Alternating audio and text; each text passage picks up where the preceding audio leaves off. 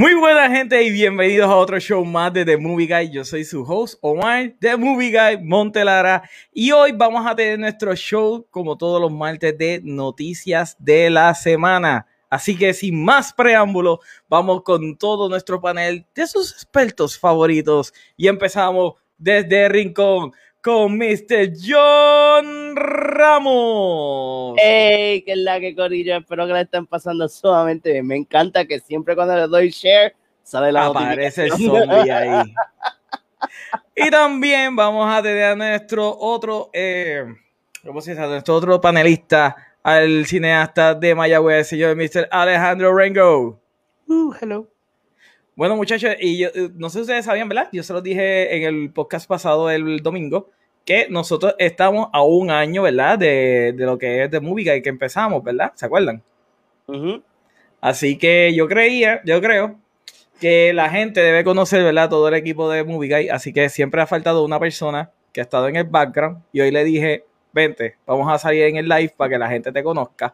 Él siempre comenta, pero en este caso lo tengo aquí participando y es a William Andrés. No me diga que William se fue antes de la introducción. Ay, ya, ya yo iba a decir, no puede ser que William se fue.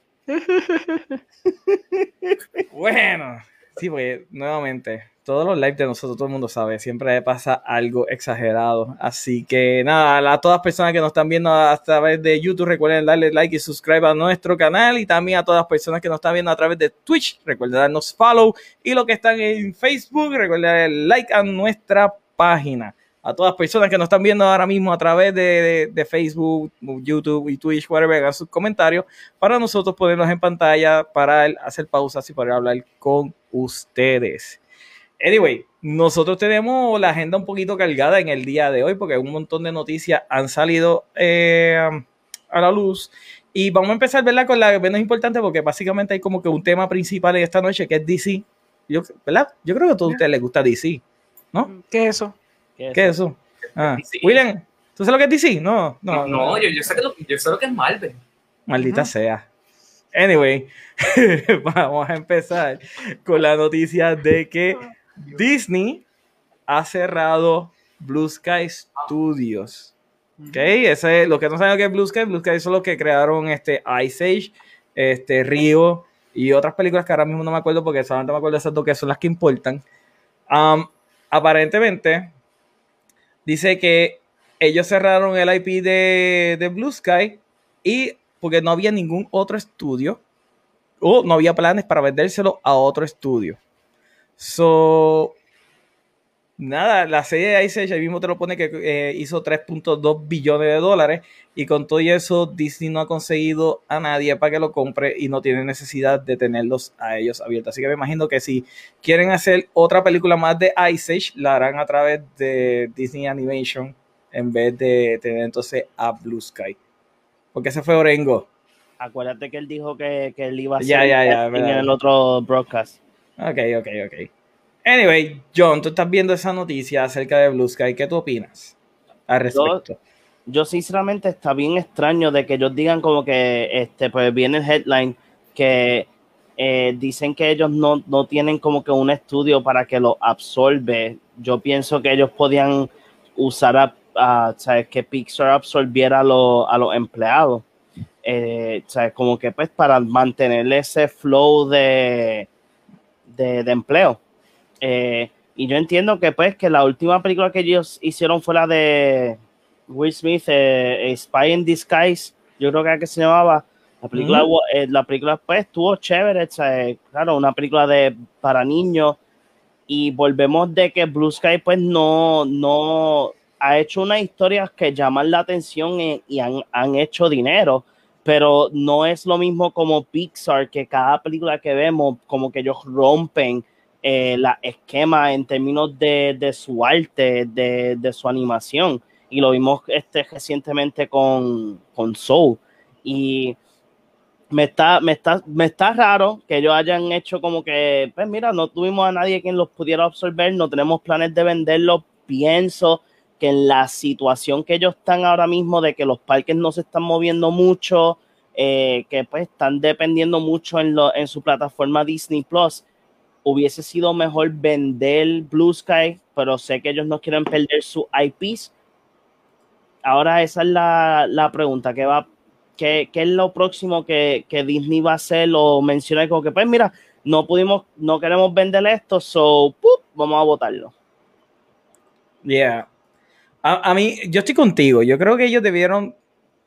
En el artículo no dice nada acerca de los animadores, a ver si ellos le dieron trabajo. Nuevamente, ya ellos tienen sus estudios montados, aunque en, usualmente, ¿verdad? En, en, los estudios de película, ellos no tienen empleados como tal, sino que ellos contratan y subcontratan y es por proyecto. Si tienen una película, pues entonces contratan gente, cuando acaba el proyecto, los votan a todos como bolsa. Eso es bastante común en, en, en Hollywood. Ahora, en animación yo entendía que era dif diferente, así que por esa parte no, no me hace a mí me hace sentido que no hayan absorbido a los animadores porque ya tú tienes un batallón de animadores dentro de Disney. Que no había necesidad entonces de, no había manera de, de absorberlos a ellos. Anyway, Orengo, ¿qué tú opinas acerca de esta noticia de que hayan cerrado Blue Sky? ¿Tú Bueno. querías ver Ice Age 7, 8, 9? I mean, I don't care about them, but they make a, a buttload of money. Pero nada, I mean, Disney mató su competencia. They, they bought them and they killed them. That's what they did. Like, esa, esa gente, esa, esa es, yo me puse a ver los números, ¿verdad? Los esto, números, esto es soprano. pero los números están, like, casi 800 este, millones worldwide en muchas de esas películas. So, eh, no, había, no, había, no había motivo votarlo porque es Disney. Tú vas a decir a mí que Disney no puede, no puede absorber un animation studio adicional y mantenerlos vivos. Are you kidding me? That's- en serio, no hay forma humanamente posible de mantener ese animation studio. Pero Eh, la yo- cosa es que, ¿cuál es el IP? con Mulan. Ellos ¿Cuál- cómo solamente, tenían dos, IP? ellos solamente tenían dos IP. Tenían Rio, tenían Ice Age, tenían los Peanuts Ajá. que hicieron una película. Eh, los Un Pinos montón no es de ellos, ellos compraron el IP para poder hacer la película. Ok. Eh, Está bien, pero, tenía- pero no tú me estás diciendo que Disney no puede hacer ninguna de esas películas mejor. I mean, they could, pero, pero why must you kill 450 empleados in the process? Además de, que al no tener dos estudios, vas a tener que perder, para los que le importa el Ice Age, vas a tener que perder un con, cojonarle tiempo en lo que ese estudio, de todas las películas que tienen, en un momento dado, pongan en el docket, ah, Ice Age 7, ¿me entienden? Now they're gonna take forever en darte un Ice Age 7, porque ya probablemente tienen Frozen 3, este, qué sé yo, no sé qué más hace Disney Animation Studio, asumiendo que sean ellos los que cojan como que su IP, porque no creo que Pixar vaya a coger estas cosas. Nah, yo no, creo que a Pixar no va a coger nada de Y tú esto. sabes que todas estas películas take a long time de una en una, porque no están haciendo múltiples producciones al mismo tiempo. This could have been their chance de tener este estudio haciendo esas peliculitas de esa índole, como su Ice Age, su whatever, sus ríos, todas esas cosas, esas franquicias que quizás no querían offshoot en Disney Animation, lo tiraban con ese estudio, no tenían por qué, I need more money, y saben que it's been, it's proven. Esa gente hace chavo, no es como que un estudio súper, pues, qué sé yo, ¿me entiendes? Pero vamos a hablar claro, Disney compró a Fox no por querer tener a Fox vivo, ellos compraron a Fox sencillamente por la librería para seguir Sí, para tenerle, claro. darle más contenido a Disney Plus y Claro. obviamente a Hulu. No hay una necesidad de mantenerlos vivos. Además, realmente todo el mundo quiere ver otra Ice Age más. Ah, again, 800 millones. Hay, hay alguien que quiere verla. No soy yo, no eres tú, es William. Es William. wow. Me Anyway. personally, I don't want to see an Ice Age movie. Ok, está bien, fair enough. Antes de irle a. William, déjame darle al chat un poquito. Eh, ok, ya yo no voy a leer esto porque, ¿verdad? Ya Melanie me dijo que le diera share, ya yo le di share. Eh, Sukaiku, saludo, ¿cómo está? Eh, Héctor nos dice, sad news, pero Pixar absorbe un par de empleados y ahora es estudio. I doubt it's so hard. Yo también dudo que lo vayan a absorber. No No, va a no tiene nada. necesidad. No, No. no, tiene nada de necesidad. Eh, Howard dice, a mí me da tristeza que ellos de- de- debieron unir las compañías. No, debieron dejarlas existir independientemente, como hace, qué sé yo, Facebook cuando compra IPs. Cuando compraron Instagram, lo dejaron existir. Claro, le metieron sus cositas de Facebook eventually, pero dejaron esa, esa plataforma existir y look. like, like, no hay competencia para lo que es Instagram. They could have done exactly the same thing. Pues, eh, yo sigo difiriendo de ti, yo creo que no debieron de haberlo seguido. No. Eh, Héctor nos dice, solo pueden meter todo el budget, ideas y empeño a lo de Pixar para tener otro y para meter eso. Ok. Howard dice, creo que estaban trabajando en algo y se canceló. Mm, They were, había una película que estaba Sol Marí te saluda, William. Sí. ¿Cómo fue? Había una película que they were doing y se, y se canceló. Sí. No me acuerdo el nombre. Creo que está en artículos, pero they were working on a movie. Dale, yo lo busco ahora. William, como Ah. no ven el grupo, ¿qué tú opinas acerca de que hayan cerrado Blue Sky? Yo pienso que es weird y sad porque yo no sé para dónde van esos empleados ya. Si es que los van a absorber a Pixar o no. Pero lo, lo único que yo sé es que esos IP van a ir o a Disney normal, o a Disney Animation o a Disney Plus. Que esas son las dos opciones para esos IPs, Ice Age y Rio. Yeah. Y es sad básicamente porque ellos ganan fracatan de chavo. Bueno, en el artículo dice que era Nimoa, Nimona, la, la película que estaban trabajando, Moana 2. que iba a salir en el el 14 de enero del 2022, Ok. Ah, sí, bueno.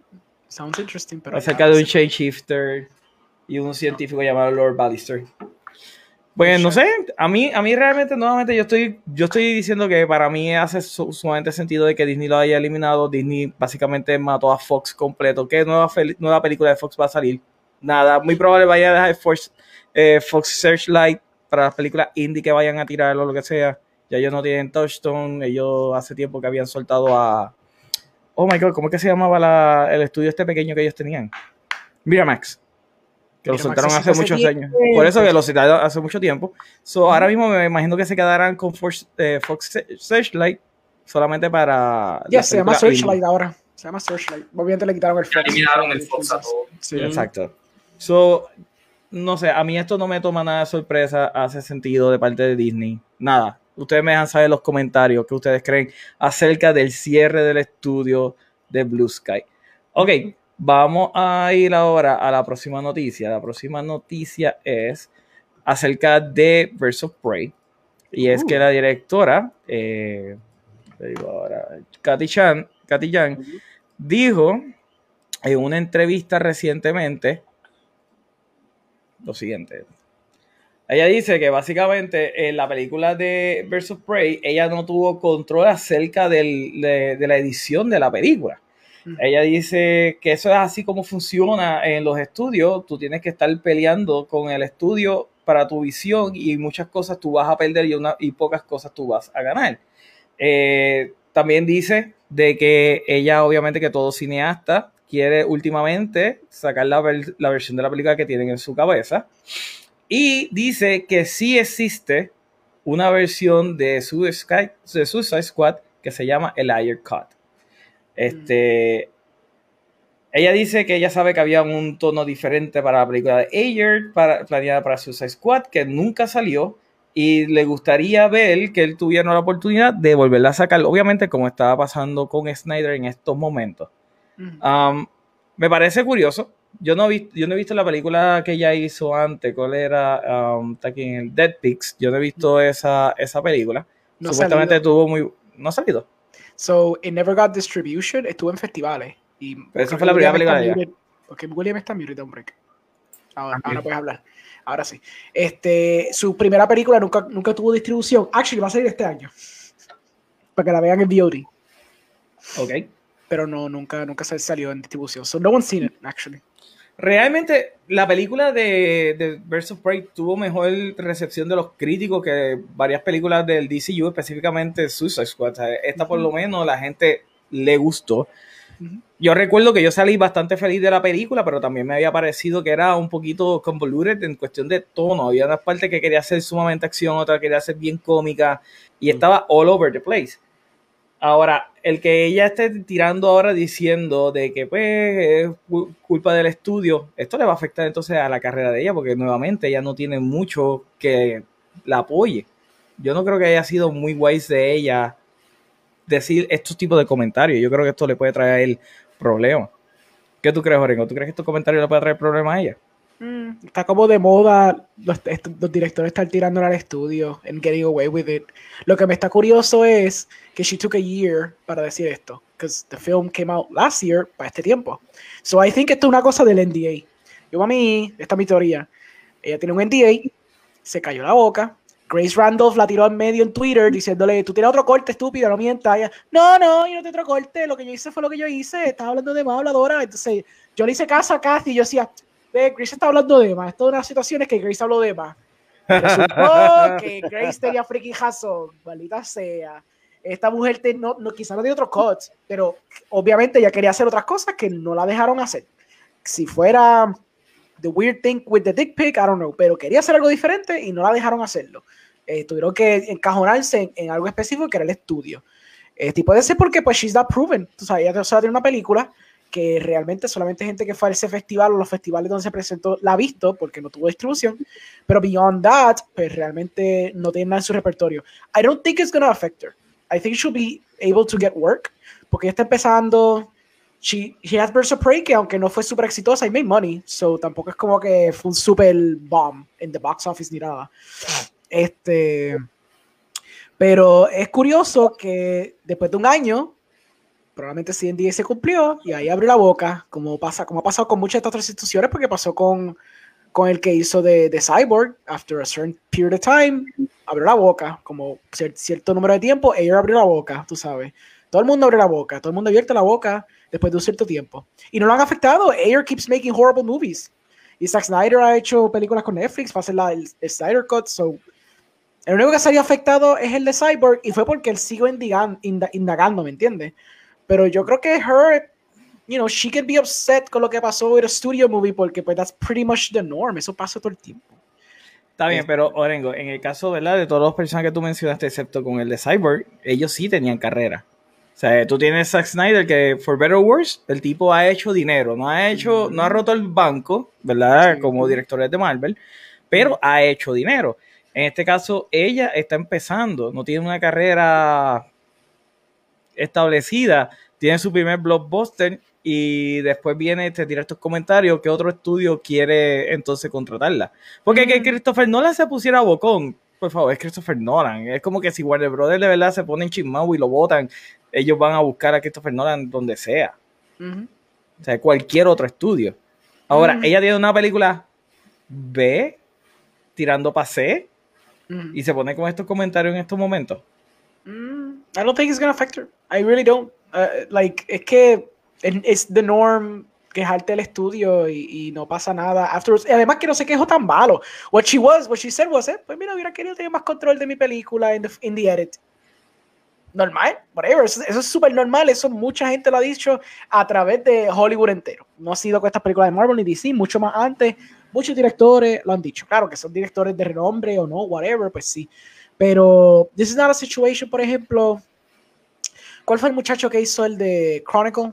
Josh Trank. Josh Trank. No estamos hablando de un Josh Trank situation, ¿me entiendes? And nah, even him, eso fue diferente. Con man. calma, pero even him, que hizo un desastre en, en, Fantastic Four y el día antes dijo que era una porquería de película, basically era mi película. Even he got a movie made afterwards con Tom Hardy. ¿Con cuántos años? Cuatro años después. Se okay, tardó cuatro años. Got, Está got, bien. Pero, made. It's a horrible movie también, by the way. Tuvo un breakdown horrible. Ok, And even he got a movie made con alguien de calibre behind it. Y él, él también iba a hacer algo de Boba Fett para Ah, sí, pero eso. Sí, no, pero Chai bendito. Eso se cuando cayó salió, sí. Cuando salieron todos los reportajes de lo que él estaba haciendo en, en la casa esa que habían alquilado, lo cual fue horrible. Tuvieron que pagar, yo creo que fue como 100 mil dólares, 200 mil dólares por arreglar la casa donde se estaba quedando. Yeah, eso se cayó. Sí, full, eso se cayó. Sí, no, vieron el behavior. Y... No, si vieron yeah. el behavior de él y sabieron que no. But even him, ¿me entiendes? He got to make a pony. Y he got to make it the movie that he wanted to make. Es una porquería de película, by the way. Pero he got, he got it made, ¿me entiendes? So, even he got a second, second chance. So, mm. yo creo que ya va a estar fine. Quizás haga una película indie, quizás no sea que, que sé Exacto, yo, que Paramount. Eso es lo que digo. Fine, fine. Puede ser que no sea Paramount que le diga algo, pero probablemente que una película indie. Yeah, I, I can see it happen. Pero eso no significa que sea morir because of it. Ok. John, ¿qué opinas acerca de estos comentarios? Sí, yo estoy con Orengo, ella no va, o sea, alguien la va a contratar, un estudio le va a dar otra oportunidad o una oportunidad, pero estoy con el Team Foil Hat, me voy a montar con Orengo en el Team Foil Hat. Yeah. ¿Por qué? Porque si, desde que ATT menciona que ya están en los procesos de culminar el contrato del, de, la, de la compra, todo el mundo empezó a hablar. O literal. O sea, este, estaba todos los, todos los fans de Snyder con el bandwagon de que, oh, mira, vamos para allá, va a salir el Snyder Cut. Anuncian el Snyder Cut. Después están ahí todo el mundo diciendo, este David Ayer está comentando a fans de como que, mira, tienes la oportunidad de como que para que tú hagas tu Ayer Cut, ¿sabes? Y después ahora ella está hablando como que, ah, mira, me gustaría, esa no es mi película, me hubiese gustado sacar algo, it, makes sense de que probablemente todos estos directores hayan tenido, como menciona Orengo, un NDA debajo de la producción de, de, de HBO, de Warner, donde ellos no tenían o no podían hablar de sus proyectos debido a que ellos tenían control completo de sus películas en términos de edición, de qué ellos querían hacer. So, está bien que ella, que ella saque, diga lo que tenga que decir y también ella probablemente vamos a ver. Ahora lo que falta es que la película que, que solamente sale en festivales, que se llama Dead Pig, Pig es que yo creo que vi el título, hay que ver cómo hacen VOD sea, pues probablemente en los festivales, eh, yo no sé, pues ahí esto ya es Orengos territory. O sea, eh, eh, hay que ver si en los festivales hizo bien, si a la gente le gustó y ver cómo hacen VOD. Maybe no es que haga cuchumil de chavos, pero probablemente la película sea buena. O sea, y hemos estado viendo desde el transcurso desde que ATT anuncia la compra de Warner hasta ahora que mucha gente está hablando, Sider, ya no le tienen miedo a los heads que, estaba, que están de Warner, como que, ah, mira, ya en teoría tú no eres mi jefe, o sea, esta gente, esta gente que, que vende celulares son los que son mi jefe. So, es como que like, eh, hace un, un, leve entendido donde ellos ya no, no, no tienen miedo de hablar y pues again, ATT lo que está mirando es, where's the money? So ellos van a hacer debido a todo lo que ellos quieran para hacer dinero. So yo espero que pues si ATT quiera pues darle la oportunidad que ella saque su corte y sea como que una edición nueva, adición, mala mía, adición este nueva de una de, de su para añadir en HBO Max.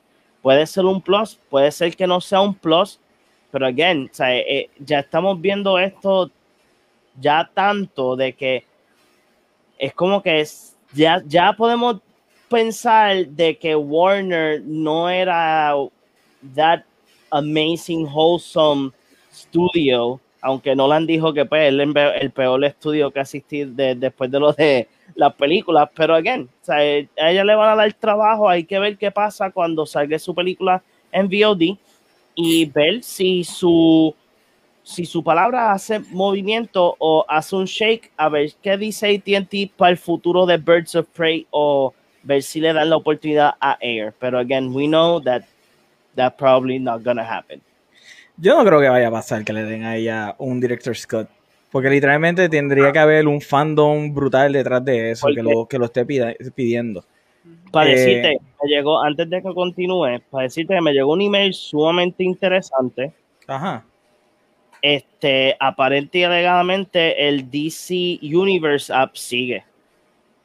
Me llegó un email que, este, que se, ahora se llama DC Universe Infinite. Ok. ¿Es comic book based yo creo que es comic book based. Lo, que, lo que yo había ah. dicho hace mucho tiempo que iba a ser comic book based, pues me acaba de llegar un email donde van a traer la biblioteca like, masiva de DC in the palm of your hands. That's cool. So, That's convenient. AT&T, AT&T, you know how it is. They want the mula. That's you heard it here first. Exactly. Mira, vaya, salió, acabando de salir breaking. Déjame ver un poquito los comentarios de donde William. Eh, Merino dice, ¿y mi comment? Déjame ver cuál es el comment. Eh, es este porque están sin dinero, Dito, oraré por ellos, refiriéndose a Disney y la razón por la cual vendieron el estudio. Elvis Zen nos dice, Century Studio va a salir, eh, va a sacar Kingsman y otras más. Eh, mano, en realmente yo estoy tan molesto de que Kingsman siga, la, atrasaron tanto. Obviamente por la pandemia, pero antes de eso la habían atrasado también. Y esta se ve sumamente buena, porque hablando claro, a mí me encanta la primera de Kingsman, pero esa segunda fue mala mala. Yeah. Y es como que Matthew Vaughn es uno de mis directores favoritos de ahora. O sea, me, me duele, me duele que realmente que la hayan siguiendo atrasando. Lo cual te pone a pensar, tal vez la película será un desastre. Porque esos primeros atrasos que le dieron fue weird. Mm, que no sé. Pero los trailers se ven, se ven buenos. Sí, Carlos. Martín nos saluda. ¿Qué hay, Hello. Carlos? Ok, William. Vamos allá donde ti ahora. Ok. So, tenemos el- en los comentarios de Katy Chan. Tenemos una directora que hizo una película que salió en festivales que nadie ha visto.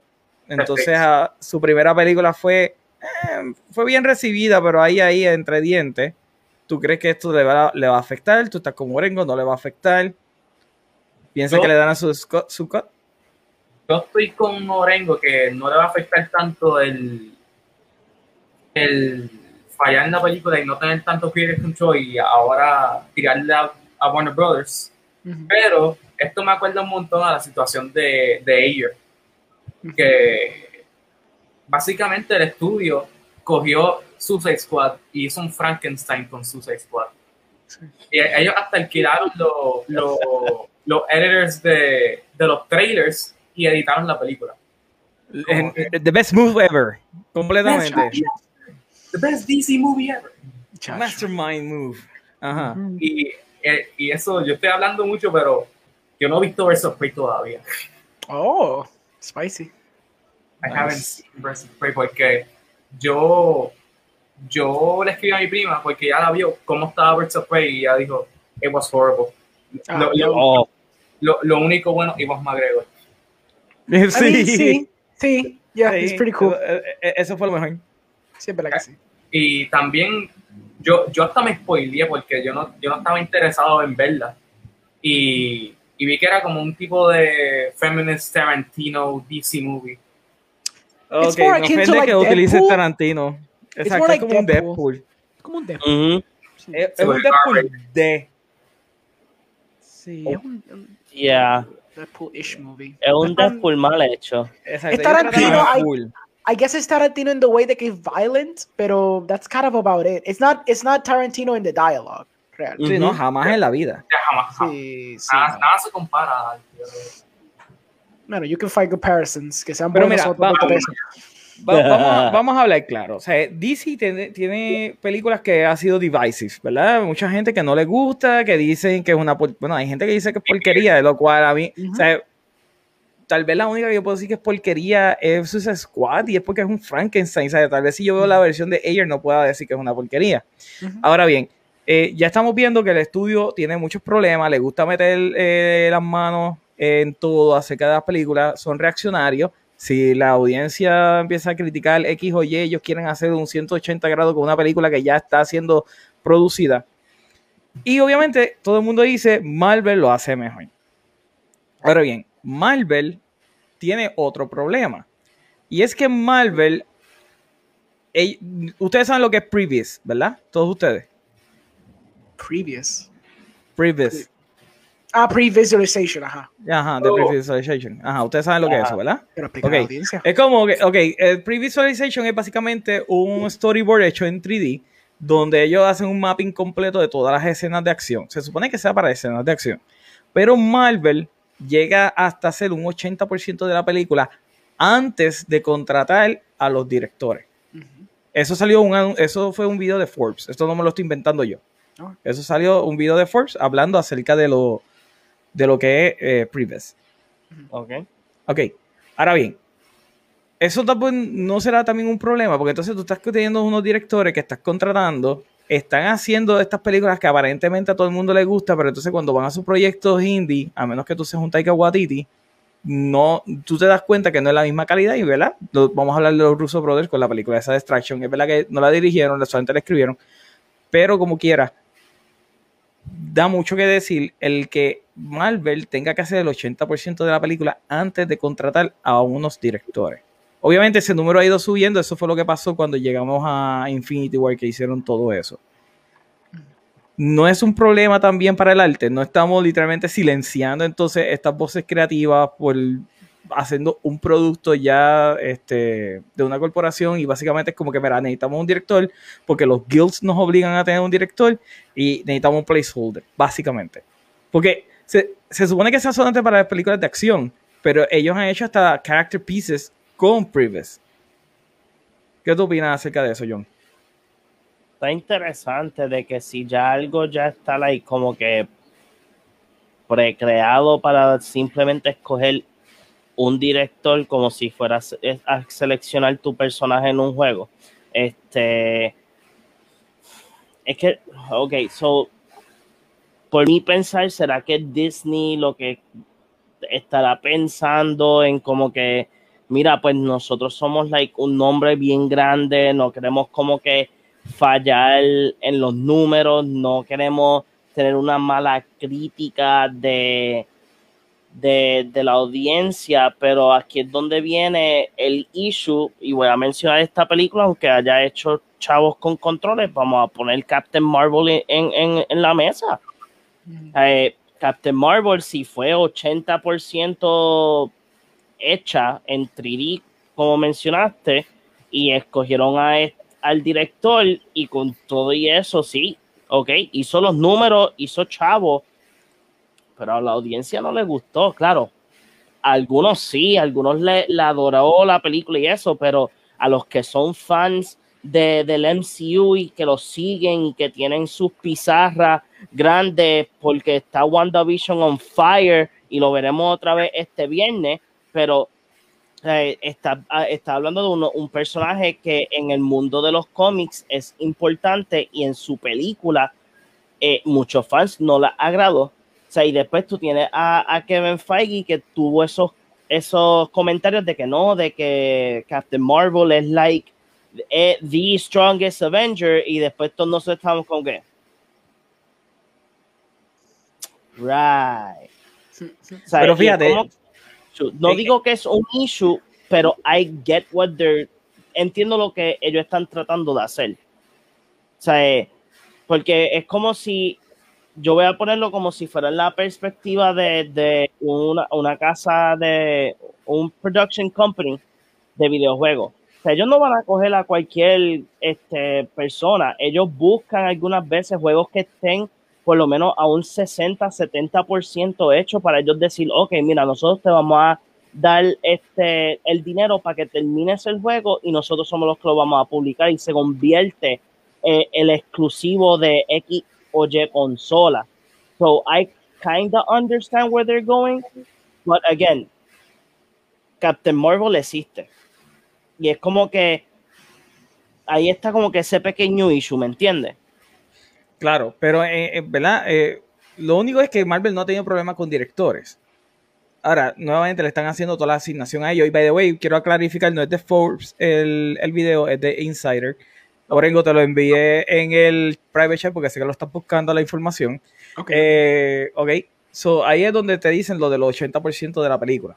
Ok nuevamente, Marvel no ha tenido problema con los directores, Marvel ha podido tener un track record muy bueno con la gente. Obviamente funciona lo que ellos están haciendo, porque funciona. Claro. como diría nuestro amigo Oscar, los números no mienten, los números están ahí. Claro, Pero él tiene la pisaja, él tiene exacto. la pisaja de WandaVision. So. Charlie Day. Exacto. Charlie, Charlie Day. Pero la, la pregunta es, ¿estamos entonces sacrificando la visión de directores? Porque entonces tú tienes a, a Warner que está reaccionando a lo que está pasando detrás de Marvel y literalmente están metiendo la mano, están diciendo a los directores, no, vamos a hacer esto, vamos a hacer lo otro, le están cambiando su visión, ya vimos lo que pasó con Snyder, vimos lo que pasó con David Ayer, ahora con Katy Chan. Orengo, tú como cineasta, ¿no es esto problemático? Hay, es raro porque parece que, Warner Bros. tiene un issue donde ellos quieren dejar que el artista cree, pero también se preocupan from their bottom line en, en cuestión de DC porque you don't see this problem happening con Nolan, ¿me entiendes? Está bien claro, Nolan's been proven, pero te quiero dar un ejemplo de que Nolan viene con su película y pues dice, yo quiero hacer esto. O Spielberg viene con su película y dice, yo quiero hacer esto. Tú nunca has escuchado Spielberg decir, Acho, es que Warner Brothers screwed me over cuando hice Ready Player One. No, like, él la hizo y yo estoy seguro que él está conforme con lo que él hizo y se acabó. Este, pero para estas películas de DC, more often than not, si, si la visión artística no concuerda con el estudio, y parece que no, porque parece que maybe they go on, under false pretenses o, o le prometen una cosa que no termina siendo cierta, pues se van en ese viaje pensando, ah, pues yo puedo hacer como que esta versión deep de lo que quiero hacer con estos personajes de DC and I can get away with it. Y a la larga realmente no. Porque estoy seguro que hasta, again, the Wonder, like Wonder Woman is praised, ¿verdad? Y que Patty Jenkins es una super brain y toda la cuestión. Pero they, they mess with her movie too. Lo que pasa es que pues ella estaba conforme relativamente con todo lo que pasó, excepto con el final que lo dijo, basically cuando sacó la secuela. Y ahí es cuando dijo, ah, mira, este, no me gustó lo que hice al final, pero everything else is cool in that movie, like I dig it. Pero you don't see this happening con otra cosa que no sea DC, lo de Marvel. So, Marvel tiene un track record bueno porque realmente es Kevin Feige pulling all the shots, for better or worse. A mí lo que me molesta es que he hires todos estos indie filmmakers para hacer estas freaking películas y realmente les los silencia completamente. Y por alguna estúpida razón, a James Gunn le dio el freedom y a Taika Waititi le dio relativamente freedom para hacer lo que él quería. Pero for most of these people, they have to be boxed en la estructura que, que Feige quería. Y si, por ejemplo, te mira gustando un poquito lo que estás haciendo, como le pasó a los Russo Brothers, pues you can do more. Tú puedes hacer más de eso, pa. Pero cuando tú ves a, este, a John Favreau getting screwed over en Iron Man 2, and he's proven, he's been proven, ya ahí te das cuenta como que, ok, y cuando tú ves a Joss Whedon, que ya para la segunda película, he's proven, he gave you all the money in the world con Avengers 1, también se parecerá que esa película parece un, un TV show, que se chave, he made you like, what, 2 billion dollars or something, like, él está proven, pero para la segunda you meddled, y es como que, pues sí, ellos tienen un buen track record, ¿por qué? Porque a la larga, si no te quieren, te votan. Tú sabes que el, los directores de Captain Marvel no están en la segunda, right? It's different Sí, people. Eso lo sé, eso lo sé. Completamente, ¿me entiendes? Pues, así de silenciosamente es como que, ok, usted hizo su trabajo. People que eh, yo creo que ellos sacaron dos películas independientes que tienen buen- buenísimos reviews. Ustedes dos, está cool, hicieron Marvel, eh, lárguense. You guys, you guys did your job. We need someone else, whatever. We need like a fresh voice. Que again, they're gonna be stifled. Like no van a dejarlo hacer lo que lo que esa persona va a querer hacer. That's why they have Pero- a good track record. Porque Kevin pero con eso mismo. Eso mismo que tú estás diciendo, entonces me hace pensar que eso era el problema que había con Edgar Wright. Porque supuestamente Sí. el script de Edgar Wright estaba sumamente bueno. Sí, sí. Eso el quiere problema decir es que es la como- visión, la visión que La visión de, de Feige. No, pero, eh, eh, pero ahora con esto del previous es como que, mira, me están de- no me están dejando hacer lo que yo quiero hacer. Ujú. A lo mejor puedes coger el input de tres o cuatro cositas, pero no, no más de eso. No, no, de Ujú. estos, estos visuales y esta forma que va a estar estructurada la historia y los action set pieces es de esta forma. Porque tú, Edgar Wright, tú haces la escena muy weird y eso no computa con el resto de las películas. Again, granted, a James Gunn se le dio todo lo que se le salió del joyete a hacer visualmente, pero a Edgar Wright no, porque es que ¿Tú crees que en esa primera, en esa primera lo dejaron de verdad hacer lo que le dio la gana? Bueno, de acuerdo a James Gunn, y James Gunn también ha sido vocal, lo Ujú. único que él se quejó fue que se le encojona que sale el Thanos scene. Pero que he's happy with literally everything else. Y I can see it porque most of it seems like his, his weird stuff, ¿me entiendes? Excepto el Thanos scene que parece que es como que, ok, estoy aquí estableciendo a Thanos, sí, maldita sea. Pero Fast sin embargo. Guardians 2, yo puedo decir que él lo dejaron free, Oh, yeah, on claro. leash. Yeah. Porque, Y Guardians 2 me gusta menos que la primera. Oh, yeah, because he's an idiot. That's when you know he's a moron. Oh, yeah. I remember Well, that maybe- night. maybe hay- Todo el mundo lo pone como que el tipo es eh, lo- la segunda venida de Cristo, lo mejor que ha salido para el cine. Lo cual, lo cual es tan funny considerando que su track record previo a Marvel ha sido bien spotty. Ha sido bien Super. spotty. Sí, like, he made Super, which I love, by the way. Super está brutal. ajá. Sí, pero, pero besides Super, las otras cosas que él ha escrito y dirigido, horrible. bien Pero mala, I don't like Super es buena porque literalmente eh, eh, está bien fastidia esa película. it. Sí, sí. Parece good story también. Yeah. Está bien desarrollado, los personajes están súper cool. Está bien hecho, pero pues, es una situación. Maybe, maybe Kevin Feige has a point. I mean, the man has made money. Tú sabes. So maybe there's something. Hay validez. en- Con en- 23 millones es como que, ok, señor, lo que usted diga. Exacto, él tiene validez en quizás estructurar la forma que a mí lo que me molesta es que si tú puedes coger estos indie filmmakers y tú coger a Ron Howard y va a ser la misma freaking película en the end porque realmente you basically did the movie yourself, Pues ¿para qué, para qué se coger a estos indie filmmakers? I get it, le das una película de resumen, pero ellos pierden tiempo haciendo una cosa donde no tienen ningún artistic liberty. Algunos se quedan calladitos porque esto es Marvel. Aquí, aquí no es como DC, tú no puedes estar freaking quejando de dos años después, se callan la boca. Like, bien jalo la vea. Mira, Hugo Weaving. Hugo Weaving no dijo casi nada y mira todo lo que le ha costado. Por eso digo. Hugo So, it's Weaving, just- tú, tú no podías parar de verlo en películas Big Action y después de Thor, ¿dónde Ujú. está Hugo Weaving? calladito. A lo mejor está haciendo 20 películas indie que nadie ha visto, Pero ¿dónde está Hugo Weaving? Sí, sí. Pero action, action movies así grandes, no. No nos ha tenido. Pero ya, maybe he has a point. Exacto. Lo fue todo. Bueno, William Andrés, ¿qué tú opinas acerca de todo este issue del Privacy? ¿Tú crees que es problemático? It's kind of problematic, pero eh, depende del estudio, porque hay algunos estudios que te dan el creative freedom, pero después meten las manos y está, hay estudios como Marvel Studios, que es toda la visión de Feige y como que la visión del director tiene que blend in con lo de Feige. So, Yeah. yeah, that's basically it. I- either it blends o simplemente se lo chupa. Like, you're gonna have to do Yeah. it, punto. Sí. It's one of Exacto, those yeah. situations. Como con, con la escena de Thanos. Like, Exacto. Ya. Yeah. This is your scene. padre. Pero pues, Mickey gana siempre, son. Sí. Déjame ir con el comentario, con los comentarios antes de seguir. Fernando Correa nos dice Versus Prey Type to be Guy Ritchie mezclado con Deadpool. Yo creo que esa es la mejor eh, review de la película. I like it. Guy Ritchie fue mezclado con Deadpool. Eh, Solmari Camacho nos dice ese William Andrés Rodríguez jovencito, pero sabe como usted. ¿Verdad? Él sabe muchas cositas. importante de Movie Guy. Esa es tu mamá, William. Esa, esa es mi tía. Ah, de tu tío. Oh, ah, William, eh, Fernando Correa continúa diciendo, never forget la ridícula que nos, ha- nos aprovechó Marvel. La La ricura. Ricura, ricura, Tienes que decirlo así. Ricura. ricura.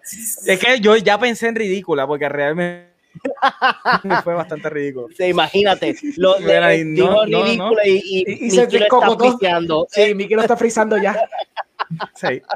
Meli dice, Kevin no le dio freedom a Gun. Fue Ok. Warner Brothers. Fernando Correa dice, hasta con el mismo Monsterverse de Goji no han habido los probes de los problemas de DC y ese universe también es owned by Warner Brothers. Again, es súper reaccionario. Sí. It is sad, to be honest. Ay, Pero vamos a ver, claro, después de lo que pasó y la mala recepción de Godzilla Kingdom Monster, que fue lo primero que dijo Warner Brothers, vamos a atrasar Godzilla vs. Kong porque vamos a ponerle mejores escenas. Como que, Yep. ok, I guess. Sí, sí. Ok, so, es reaccionario y con esa película fue reaccionario. Más vale que sea buena, por lo menos el trailer promete. Este, me dice fue que lo votó, ok. No. Y Virgen Toro dice por aquí la mamá, Ahí ese está. viene. Uh, ahí está la Ah. mamá de William. Ah. Nice, nice, nice. Ok, gente, vamos a ir por la próxima noticia, a menos que ustedes tengan algo más que abundar acerca de, lo, de esa No. noticia. Mickey siempre gana. Yeah. Y siempre gana. I love it, John. That's I way. freaking love it.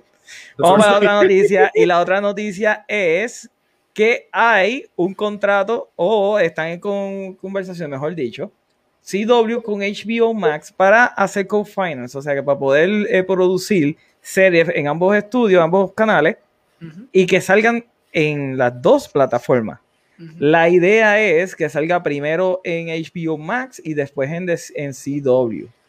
Dice aquí, the cable sibling have realized, and vice versa, that CW was a platform, has as a platform, has enabled them to do great things. The CW chairman, eh, Mark Pedowitz, eh, añadió diciendo, that has been one of the blessings of the ongoing coronavirus pandemic, that we are all looking at the platforms together and see the value of each other and the value we bring and the value they bring to us in terms of helping each other. Ujú. Ok, so básicamente ya se va a acabar, para los que no saben, el contrato que tiene CW con Netflix, que es que a- ahí cuando termina la serie a la semana siguiente sale completa en Netflix, Ujú. lo cual obviamente es, John, ¿por qué tú estás pensando? Se What happened, John? Se frizó John. Why? Why are you freeze? Anyway, esa noticia a mí no sé cómo tomarla, porque para mí el contenido de HBO Max y el de CW no mezcla. Obviamente, eh, la idea original era que eh, iba a empezar con la serie de Arrow and the Birds of Prey porque iban a hacer una serie en el futuro. Ustedes se acuerdan que el último season de Arrow, por alguna extraña razón, en vez de tener flashback, tenía flash forward al futuro. Sí. Y era la hija entonces de Arrow la que iba a estar eh, a cargo de del nuevo Arrowverse o de la continuación de la serie de Arrow. Pero obviamente eso se cayó. Ahora, lo que yo quería decir era que HBO Max produce un contenido completamente distinto al contenido que produce CW. Entonces, tú quieres darle la misma calidad y después transferirlo a CW, lo cual obviamente le va a beneficiar a CW, pero el contenido un poquito más mature. So, si tú estás pagando HBO Max y ya tú estás ac- acostumbrado a que el contenido es mature, ¿cómo entonces tú vas a reconciliar esas dos cosas para un mismo proyecto? William, ¿qué tú opinas acerca de esa noticia? Yo pienso que lo que van a hacer es, eh, no va a ser el CW style con HBO Max, no se van a juntar como tal, va a ser la calidad de HBO Max yéndose para CW, porque CW, eh, eh, los dos tienen una calidad bien, la- las dos calidades de, de esos dos estudios, de esos dos estudios, de esos dos este, brands son bien distintas, porque CW se, se especifica en teen drama y, en, Sí. y HBO en más mature stuff, so hay que ver qué es lo que hacen, porque a, a mí me está que son más para DC stuff, y eso Yeah. que es lo que más atrae. So, So, podemos decir que a lo mejor es para tener otra casa para series como Titans y series como eh, Yeah. Doom Patrol. Lo cual, se- nuevamente, es weird porque Doom Patrol es sumamente mature comparado a todas las cosas que tira CW. John, ¿qué tú esperas que salga de este, de este contrato? ¿Que sean cosas DC o que sean cosas originales? Yo ¿Un spin-off de Supernatural? Mm. Mm, el de Chicago todavía está ahí en la mesa. Mira, sinceramente, este, yo creo que con el headline dice mucho. Yo creo que es que ellos no van a mover cosas para allá. Me imagino que este CW tiene o bastantes guiones o tiene bastante gente o historias nuevas que hayan tenido stacked up y again eh, AT&T esté como que mira esto se ve interesante pero ustedes no tienen chavo Ah, no estoy diciendo So, pelado. Vamos a hacer los cheques. Es que hace sentido porque si tú traes, por ejemplo, Titans, Doom Patrol a CW, no es para esa audiencia, porque la audiencia que tiene CW son, pues, como mencionó William, son either teen dramas, superhéroes que no hacen sentido porque todavía no son el hombre más rápido del mundo. Algún Este, día lo será, John. Eh, ellos tienen esta métrica de que al- la gran mayoría, por ejemplo, Arrow tiene muchos seasons buenos, algunos se, calle- se cayeron. Este, Supergirl empezó bien high up, season 2 para adelante, te que, que, que, tuvi- que va, que, va, ¿verdad? Que es el Season 2 es de CW. Lo el primero era Exacto. NBC, si no me Ah, equivoco. verdad, verdad, sí, sí, sí. ¿Sabes? Pero aquí es donde tú tienes ese, ese aquí es donde está lo, lo, lo, lo raro. Para mí lo que ellos están haciendo es lo que, lo que mencioné.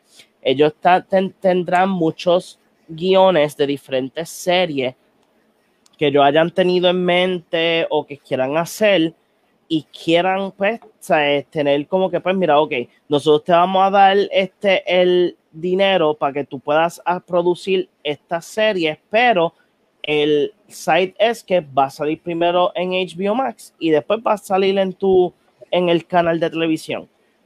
Yo personalmente hubiese preferido de que eh, este, yo creo que lo habíamos mencionado en uno de los programas. Yo hubiese preferido que HBO absorbiera CW este, y todos los shows que tiene este CW eh, los mejoraran ya que ten- tuviesen próximos seasons, buscarle este, directores o buscar eh, escritores nuevos, eh, darle la oportunidad a mejorar estas series que mucha gente le encanta, pues no, no vamos a mentir, el DC CW Universe a mucha gente le gusta, o sea, a mucha gente le gusta DC Legends of Tomorrow, The Flash, eh, Batwoman y entre otros. O sea, so, sigue vivo, ya Supernatural no está, so maybe como mencionó Omar, puede ser que tengan una idea para hacer un spin-off.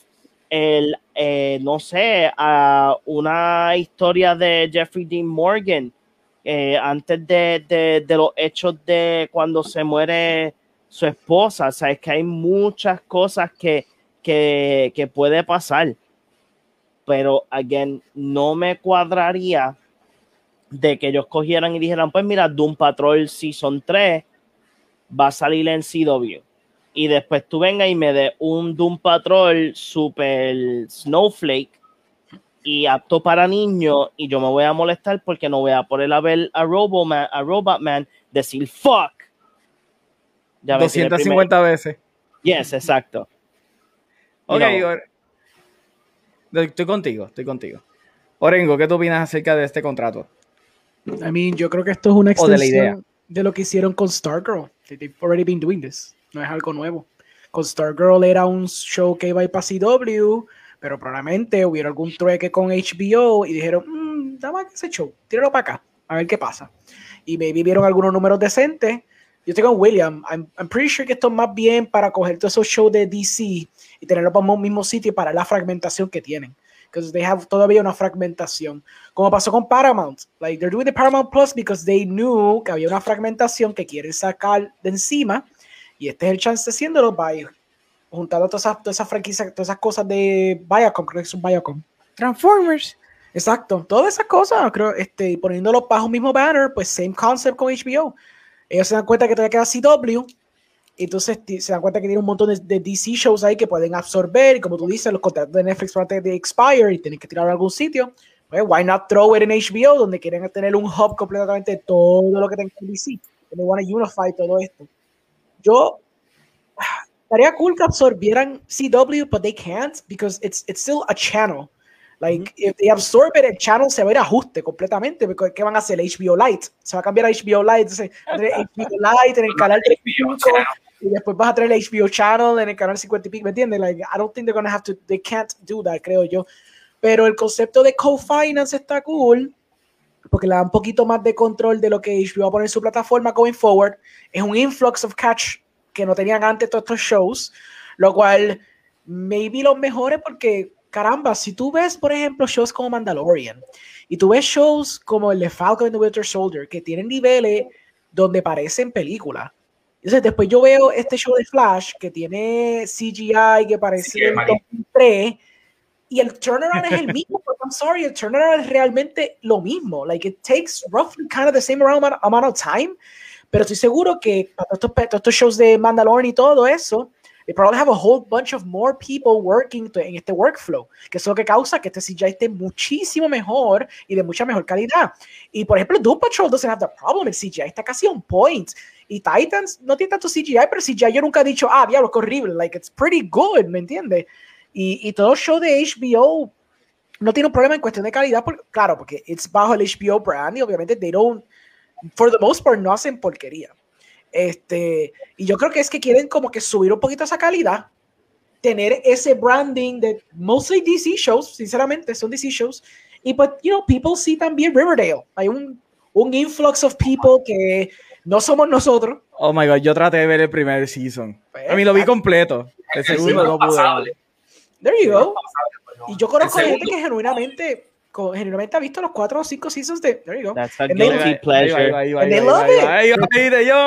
And they love it. So que le den un influx a estos shows de Riverdale y toda esa pero, pero, ok, vamos, vamos, vamos a tomar un, un, ejemplo. Hubo un show que sí era de un canal premium y que después salía en syndication, eh, creo que era al mes o algo así, y era Stargate.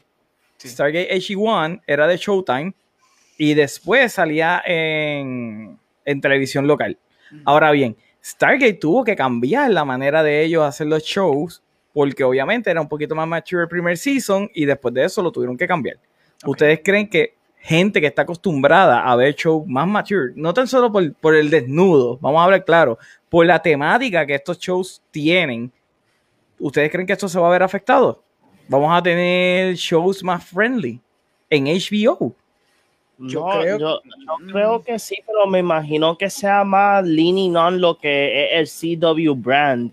No es que va a ser como que vamos a tener Flight Attendant, uh, Flight Attendant Season 2 sin Murder. Ajá, exacto. ok, está bien, pero entonces tú, no- eh, estamos, po- por ejemplo, Harley Quinn. Harley Quinn la- es un buen show animado, pero es mature full. Y ese es el appealing del show. Ya, va. pero again, yo es que como el, el título lo dice todo, co-financing shows. Yeah, So, no es que no es que ellos van a tirar, por ejemplo, Doom Patrol o Harley Quinn para CW, porque it wouldn't Yeah. make sense. Pues después tú vas a tener que coger ese episodio de una hora, vas a tener que blip, yo creo que el 90% del episodio, porque eh, Harley Quinn y, y Doom Patrol lo más que hacen es hablar malo.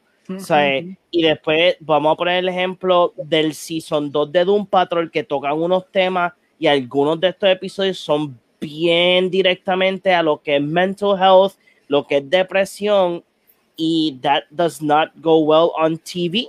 So ellos van a tener que coger ese episodio de, de una hora, achicarlo a maybe 40 minutos y ya perdiste like, el, el- la trama completa de un personaje y pierde el, el gusto y pierde el storytelling. So, ¿ok? para mí que ellos lo que van a hacer es que, por ejemplo, maybe es como dijo Rengo, eh, Stargirl. Stargirl este, la- lo trajeron, yo creo que Season 2 se trajo completamente para el DC CW. Universe app, Ajá. cuando que sa- salió Season 2. So, vamos a ponerle este, este ejemplo de que ellos tengan una idea donde quieran hacer, vamos a poner una serie de Dick Grayson o de Red Hood y no los quieran hacer mature y quieran decir, mira, ok, este guion está bien in- interesante, este escritor tiene guiones para aguantar dos seasons, pero no tenemos el dinero para hacerla, pero HBO quiere co-finance esa serie para que salga en ambas plataformas y Ok. sea un happy medium para lo que es el brand de HBO y lo que es CW. Ok, yo creo que el problema entonces es que yo lo estoy visualizando como que el show va a ser estrenado primeramente en HBO, pero, ¿verdad? Dejándome ya por lo que dijo Rengo, puede ser entonces la inversa, puede ser que entonces el show sea estrenado en CW y después que termine o a la semana aparezca en HBO, entonces HBO se convierte como en la, podemos En el decir, CW app, ¿ah? en el could app. be the new CW app. Exacto, se convertiría eso. Igualmente como hace Hulu. Por ejemplo, yo veo The Good Doctor. Este, The Good Doctor sale primero en televisión y no sale en la aplicación después de, yo creo que es después de dos horas o el día siguiente. Pero se me hace entonces difícil ver dónde HBO va a ganar. Porque va a tener contenido nuevo donde tiene que solamente Exacto. Está bien, pero, pero. CW es un canal local. Ok. O sea, es un canal local donde el contenido tú lo puedes conseguir over the air y tú lo puedes conseguir en el CW app. Pero aún así, mucha gente ve el CW App en vez de ver televisión. Ya Exacto. casi nadie ve televisión. Los números que tira Ajá. CW App, estoy seguro que ellos lo vieron y dijeron, maldita sea, those could be subscribers. Y el CW App es free completamente. Exacto, eso es lo que digo, eh, eh, es gratis. Pero, pero the- what you do with the hook es tú, tú subes el, tú subes el financing, tú le pones el loguito de ambas cosas probablemente, tú lo tiras en CW, de CW que la gente, los boomers lo ven en televisión, entonces después ahora los que están en CW, el app probablemente va a tirar bien grande, hey, tú solamente puedes ver los cinco últimos episodios de, de Supergirl, pero en HBO Max puedes verlos todos, by the way, porque en CW está bien limitado, you can only see like the Ujú. last five. Sí, son los últimos cinco. Pues ahí en HBO es el hub donde vas a tener todo. Todo, todo, todo, todo, todo DC, CW show que te puedes imaginar, todos van a estar ahí because again, they just wanna compartmentalize y tener todo bajo un mismo hub. That's the Ujú. ultimate goal. Y, y entonces darle, yo no creo que va a cambiar la calidad de lo que el CW sea, like, if it's gonna be SJW stuff en Batwoman, va a seguir siéndolo, pero with just more money. Eso es lo que va a terminar siendo, pero va a estar en CW. Pero no creo que van a coger Doom Patrol and they're gonna like lower it a lo que es CW. Se va a quedar ahí, pero va a ser premium content. Se va a quedar ahí porque es como que, ok, so te gusta lo que estás viendo, pues maybe ahora tú puedes ir a HBO y entonces ver Batwoman y al lado después ver Doom Patrol y después ver Titans y después el universo entero de que tenemos y después te sientas a ver un ratito Riverdale. It's just potentially new subscribers. Eso es lo que yo creo que ellos están pensando. Y como están viendo que estos shows, they have horrible quality, pero quieren tenerlo en su, en su aplicación, pues they're like, no, we can't have like this horribly, horribly made TV shows en cuestión de calidad, porque pues, ¿sabes? Whatever. Porque le baja Pero- el branding a HBO. Exacto. So now you co-finance, you make them slightly better, por lo menos en cuestión de que, ok, está up to our standards, sigue siendo CW crap, pero hay una audiencia para eso. Ponemos nuestro pequeño tab que diga CW Hub, que probablemente van a hacerlo. CW Hub, DCCW, enter, enter the Great Berlanti Universe. Entonces, pues ahí la clic y pa, te japas a ver Flash por 7 horas. Eso es lo que yo creo que van a terminar haciendo. Sí, y hace, y hace Hmm. mucho sentido porque después lo que es como dice Orengo, it's more subscribers para HBO Max. Que they Y también- want. Yeah. Again, y aquí me voy a tirar el Oscar. La gente ya no ve, ya no ve cable TV. Ellos lo que Ah, tienen son eso yo lo sé, eso sé yo, yo, yo veía el. CW por, por el números también. hablan. Yo, lo veía nuevamente, yo lo que estoy pensando es en HBO y en su calidad, en su calidad.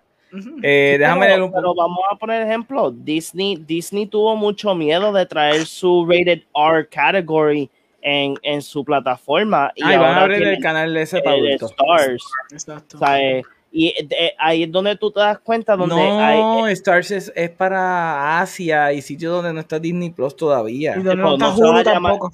Exacto, Ah. donde no está Hulu, donde no está Hulu, donde no está Disney Plus.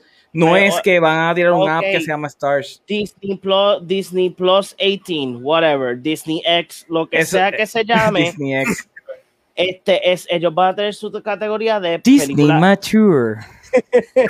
O sea, ellos vieron donde hay audiencia en su, en su plataforma que les gustan las películas R de superhéroes y that's gonna happen. So HBO dice, we need more kids in our application. Vamos a darle CW. Sí, sí.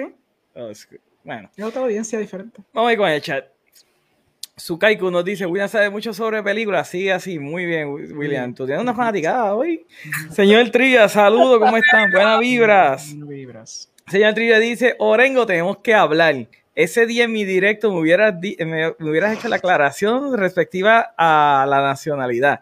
Yo a veces me confundo con las nacionalidades porque me ven personas de varias partes del mundo, ya sea Chile, Perú, Bolivia, España, México y otros países. Yo no me hubiera molestado ni enojado por la como, aclaración. como estaban hablando de un tema, pues yo dije, ah, no, pues puedo Sí, dejarlo para señor, señor nos dijo que éramos dominicanos. Sí, éramos dominicanos, pero somos puertorriqueños. Somos puertorriqueños. Nada, ningún problema con los dominicanos, pero nos dijo dominicanos. Para mí, yo me echaba a reír. Yo me estaba Sí, sí, riendo fue bien muy brutal. Sí, sí. Eh, Fernando dice, yo no sé, como HBO Max hace sus divisiones eh, cuando buscas en su navegación, pero maybe es que harán una división dedicada a CW shows, de la misma manera que tiene una sección dedicada a Cartoon Network y una para Adult Swim, maybe CW sería otra. I don't know. Eh, just spitballing here. I just hope que se quede en el HBO quality consistente, que no sea quantity over quality. No, sí, yo no creo que van a sacrificar. No. Sí, bueno. El señor Trillo dice, ¿vieron el completo de la serie live action ochentera de MacGyver? ¿Vieron alguna película de MacGyver? Yo veía MacGyver cuando era chamaquito, pero en aquel momento no era como que podía seguir todo el plot de la... ¿verdad? Lo veía en transmisión local. ¿Usted se acuerda de MacGyver, verdad? Sí, ahí no. Yo la vi. Yo solo veo los anuncios en televisión. William no sabe qué es MacGyver. Yo sé William que era- pero yo no he visto MacGyver era, era el Batman antes de que Batman se volviera MacGyver. O sea, eh, él tenía el prep time del mundo. Ese era su superpoder. sí. Señor Trilla continúa diciendo, ¿vieron la serie de So Raven o es tan Raven? ¿Qué opinan de ella? Yo vi alguno que otro episodio, pero no era my cup of tea. ¿Y No, ustedes? No. Yo no tenía Disney Channel, so no, Yo eso. tampoco. Yo tenía Cartoon Network. Sí, yo tenía Cartoon Network. Pero aquí yo creo que aquí llegaron a dar That's So Raven. Sí.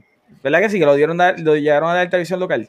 Sí, sí, Sí, sí. Este, No, no creo que en local, pero sí estaba Disney, de Disney Channel. Yo me acuerdo en Disney Channel. Yo me acuerdo en Disney Channel. Eh, Fernando dice Disney After Dark. Mm, Mm. Me gusta, me gusta esos nombres. Sí.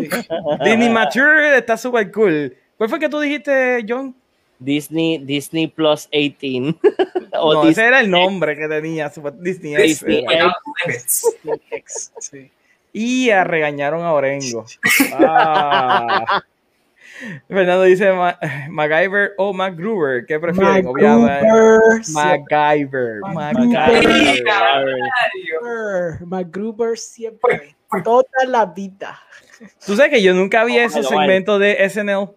Yo Ni tampoco vi la película. Virtual Fist Pump. Porque MacGyver, esa es la que hay. MacGyver. un nene teta al lado de MacGruber, ¿ok?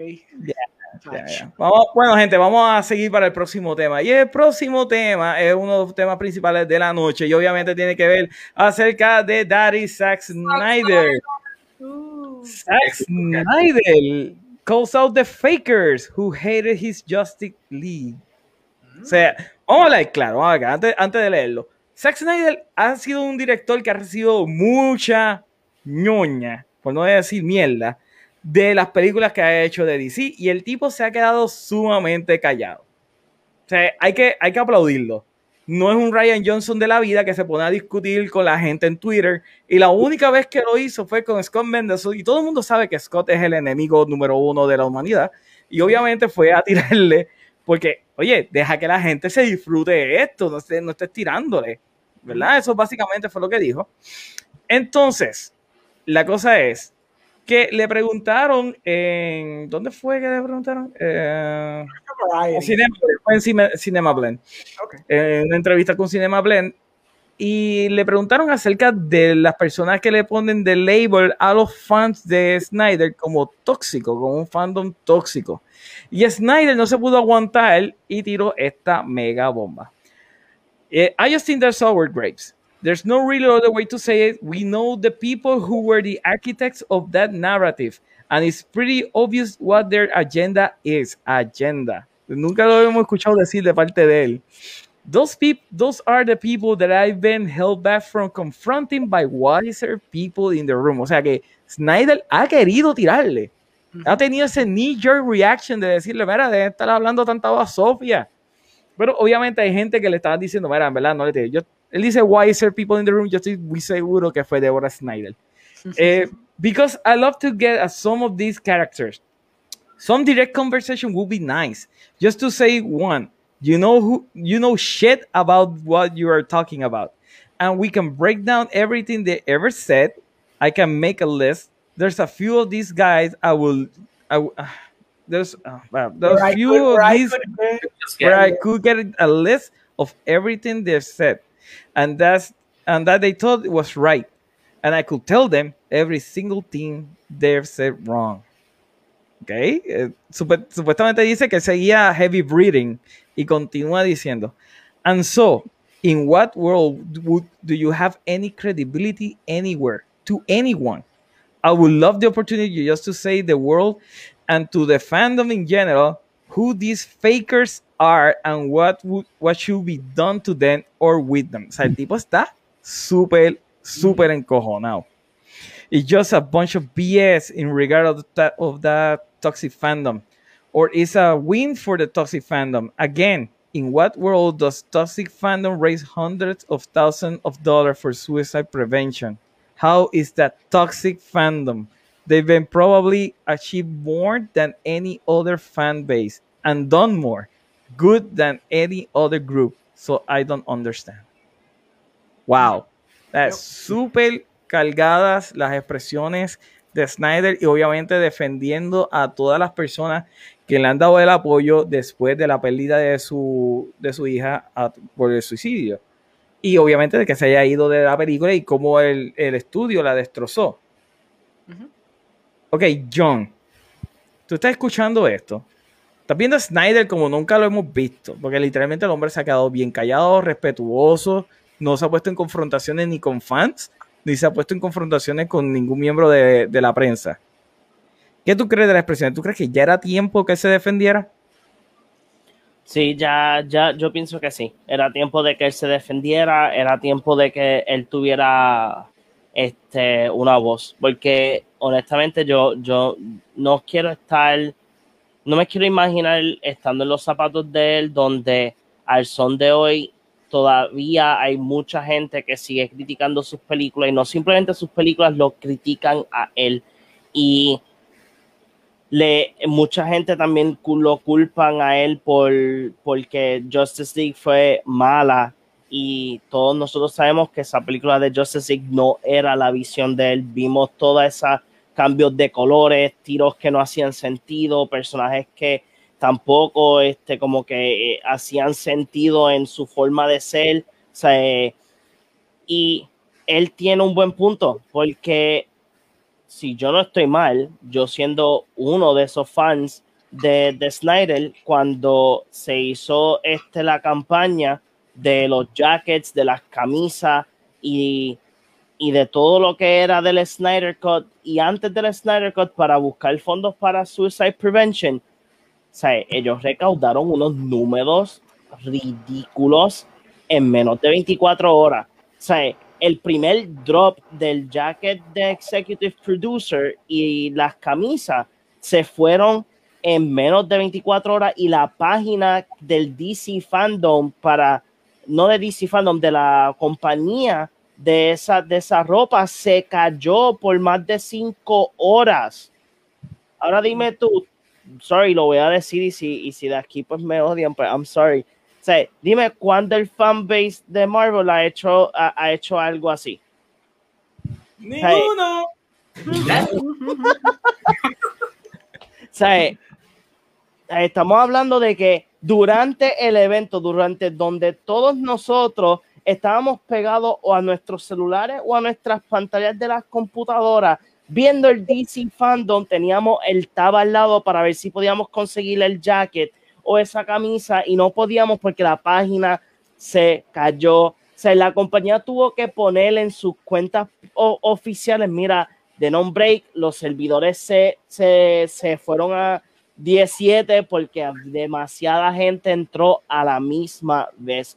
O sea, y también tenemos que acordarnos de que Warner se la jugó bien fea cuando su hija falleció.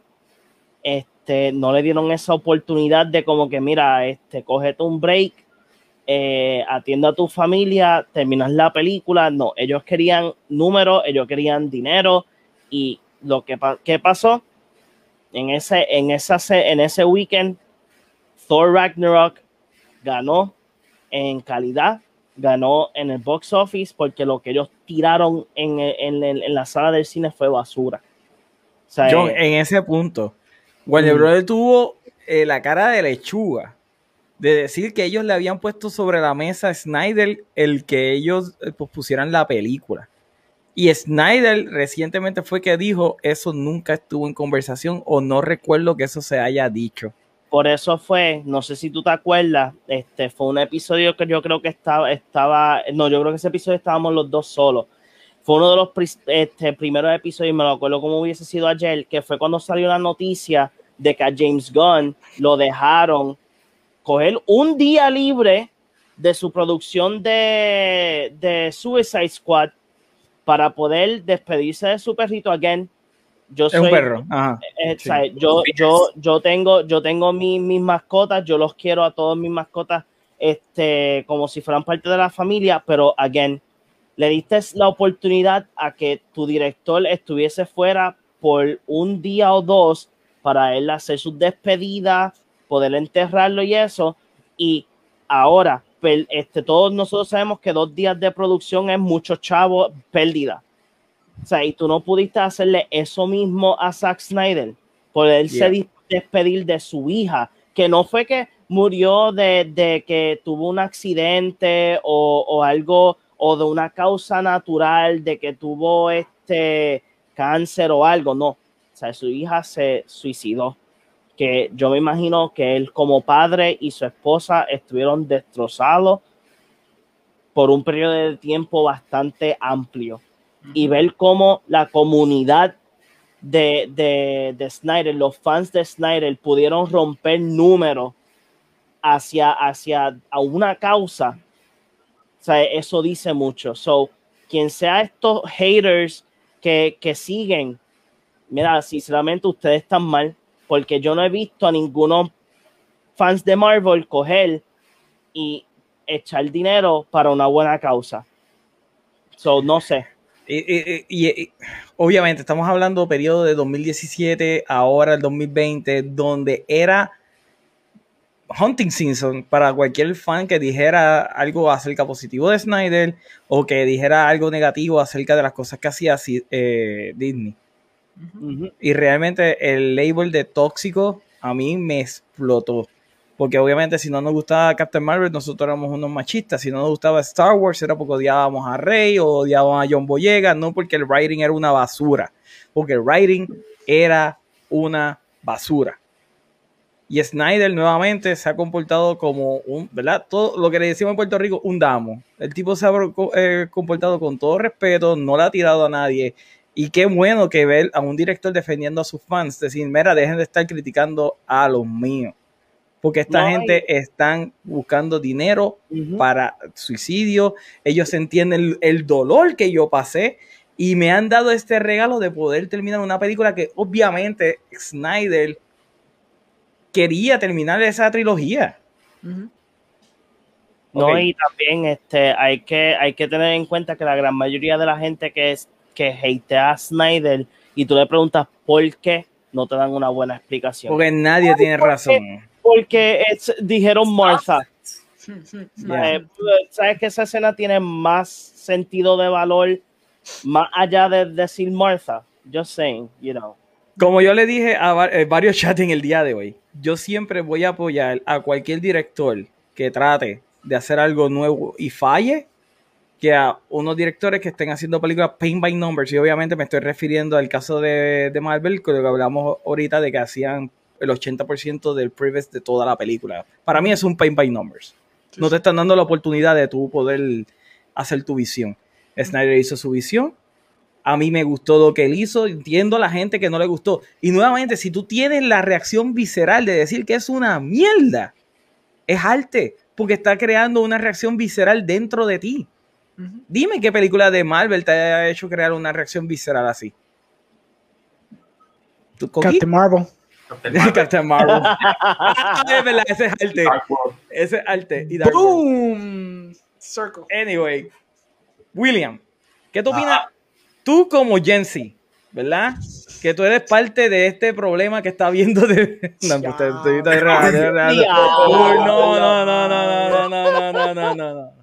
Literalmente Pero lo tiró a los leones. Uy. Como Jensi, ¿verdad? Y tu generación es de las personas que le gusta todo esto de SJW y ser políticamente correcto. ¿Qué tú opinas acerca de Snyder defendiendo a su fandom? Que obviamente quieren ver algo más dark and gritty, algo con más sustancia de la alternativa. ¿Son fans tóxicos realmente? honestamente no son fans tóxicos porque están ayudándolo a una, por una buena causa.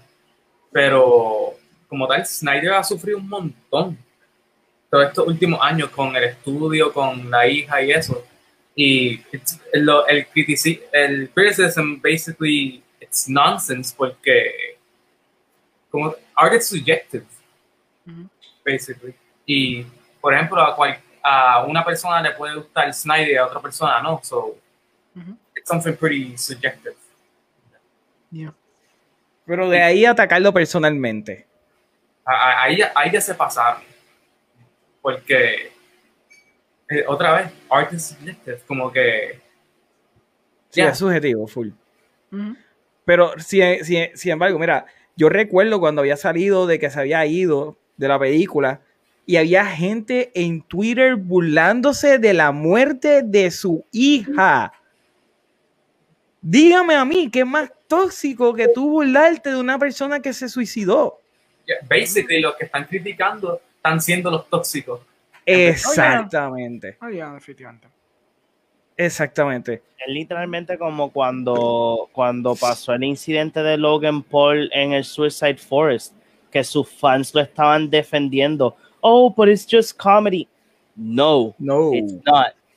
no. O sea, eh, no. Una persona que se suicida está en un punto serio. bien oscuro donde se sentía que no había nadie que le extendiera la mano, aunque sí hubiese gente. Porque yo estoy seguro que si Atom le hubiese dicho a su padre, Papa, me quiero suicidar porque no soporto mi vida, ese hombre se hubiese, hubiese renunci- renunciado de, de esa misma semana, ese mismo día. Ujú. Y eso, ¿verdad? No fue lo que pasó. Sí. O sea, Orengo, tú estás viendo esta, esta reacción de Snyder, tú estás viendo los comentarios, tú estuviste, hemos seguido esta noticia por mucho tiempo. Obviamente muy bien lo que lleva un año, pero también la hemos seguido también por mucho tiempo lo del Snyder Cut. ¿Cuál es tu opinión? Tú como director estás feliz de que él tenga la oportunidad de, de hacer su película, aunque sea R, y yo entiendo tu, tu, ¿verdad? Lo que tú dijiste el otro día de que una película de DC, de, de Justice League que sea R y que Coming to America sea PG-13 Es interesante, yo no dije. No, no, wow, es interesante. Tú no- yo sé que tú me estás tirando, yo sé que tú me estás tirando. Eh, no estoy poniendo tampoco palabras en tu boca, pero ahora viendo esto, viendo esta reacción de él, ¿cómo te hace sentir a ti como cineasta, como creador? Pues a mí, I'm happy que al fin pues, pudo verbalizar estos sentimientos que probablemente lleva un tiempito dici- de, you know, having deep down within him. Pero pues él es una de esas gente que pues es bastante profesional en el sentido de que lleva mucho tiempo en la industria. And he knows better que estar tirando y haciendo boberías en Twitter. Porque pues, como él dice, there's better people in the room que le ha dicho a él, no te pongas a hablar peste, no te pongas a pelear, deja que, whatever, que la gente diga lo que sea, just don't fan the flames. Pero pues, obviamente han habido muchos directores más recientes que they feel que su arte ha sido compromised por otra, ye- ot- y que yo razón como Cathy Ca- este, Cathy Yan, whatever, Cathy Yan, David Ayer, toda esta gente que ha sido un poquito más open about it, Ryan Joseph, for better or worse, has been very open about it, even though he hasn't been criticized a su persona, he's been criticized for his movie, pero él lo toma muy personal. A Zack Snyder, como tú dices, lo atacan a la persona. Like, it goes beyond decir, ah, sí, el Martha, está bien, I get it, the Martha, y está cool, we can have a discussion de eso. Pero es como que, pero es como que va más allá del Martha moment. Y se nota, yo te lo llevo diciéndole, es una situación donde los críticos ven a Zack Snyder de una forma como ven a, como ven a, a la de Disney. Um, Kathleen Kennedy. no a la muchacha que hace Cartoon. Eh, Ah, Gina Carano. Gina Carano. Es que lo, la ven a él, lo ven a él de la misma forma. Granted, el tipo no tira comentarios conservadores. He's very apolitical y se nota que es bastante apolitical. Este, no dice nada, political statements y nada, pero hay una piquiña extraña, como la misma piquiña que pasa cuando hay un actor que es medio conservador o se pinta conservador, se sabe que es conservador escondida y le caen encima, como pasa con Chris Pratt, ¿me entiendes? It's like the same situation. Pasa que Chris Pratt, Gina Carano, Zack Snyder, they know better, they don't engage, ellos pichean y siguen para adelante en su fucking vida. Pero pues Zack Snyder llegó a un punto que se saltó porque, es como ustedes bien dijeron, este fandom ha sido uno de los pocos fandoms, I don't want to say like it's the only one, but it's definitely one of the few fandoms que has given so much back a algo, a algo importante. Yo puedo por lo menos decir que cuando pasa GDQ, que es un ejemplo que John sabe, que es Games Done Quick, cuando se hace todo, se hace by, by, by yearly en, en Twitch, they raise money for Doctors Without Borders. Y esos son gamers, tú sabes, for better or worse, y hay mucha gente que pide JW dentro de, lo que es GDQ y whatever, pero for better or worse, la comunidad de gaming se junta por una semana y dona a Doctors Without Borders y es todo por una buena causa. So, you know, for as toxic as the gaming community might be, eso es apreciable.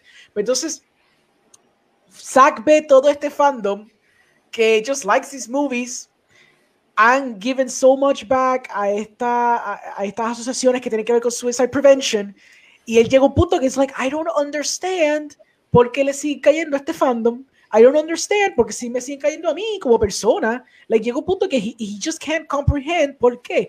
Y yo entiendo que es porque he's out of the conversation. He just doesn't get it. Yo entiendo por qué. Yo siento que es porque la gente los críticos y gente que son bien on the other side of the equation ven a él como un conservador y le tiran, le tiran, le tiran, le tiran, le tiran y quieren votarlo de que no haga nada y no haga ninguna película porque sus películas no valen nada, su mensaje no es correcto, no es apropiado para el branding que Hollywood mostly as a whole wants to portray. Y pues se caen de culo de que no queremos nada con Zack Snyder, vamos a caerle encima every chance we get. Y pasa, pasa con Joker, ese fue otro ejemplo, que antes que esa película saliera, todo el mundo estaba diciendo, todo crítico, en los pre-screenings y que sé yo qué, diciendo que esta película iba a ser problemática because it was going to allow alt-right violence, white supremacy shootings. violence, bien. mass shootings. Más shooting, sí. Como en The Dark Knight, en The Dark Knight, que hay cinemas, que Exacto, que eso- y there was that one dude que estaba tostado y era irrelevante a lo, de, lo que estaba haciendo Nolan, súper irrelevante.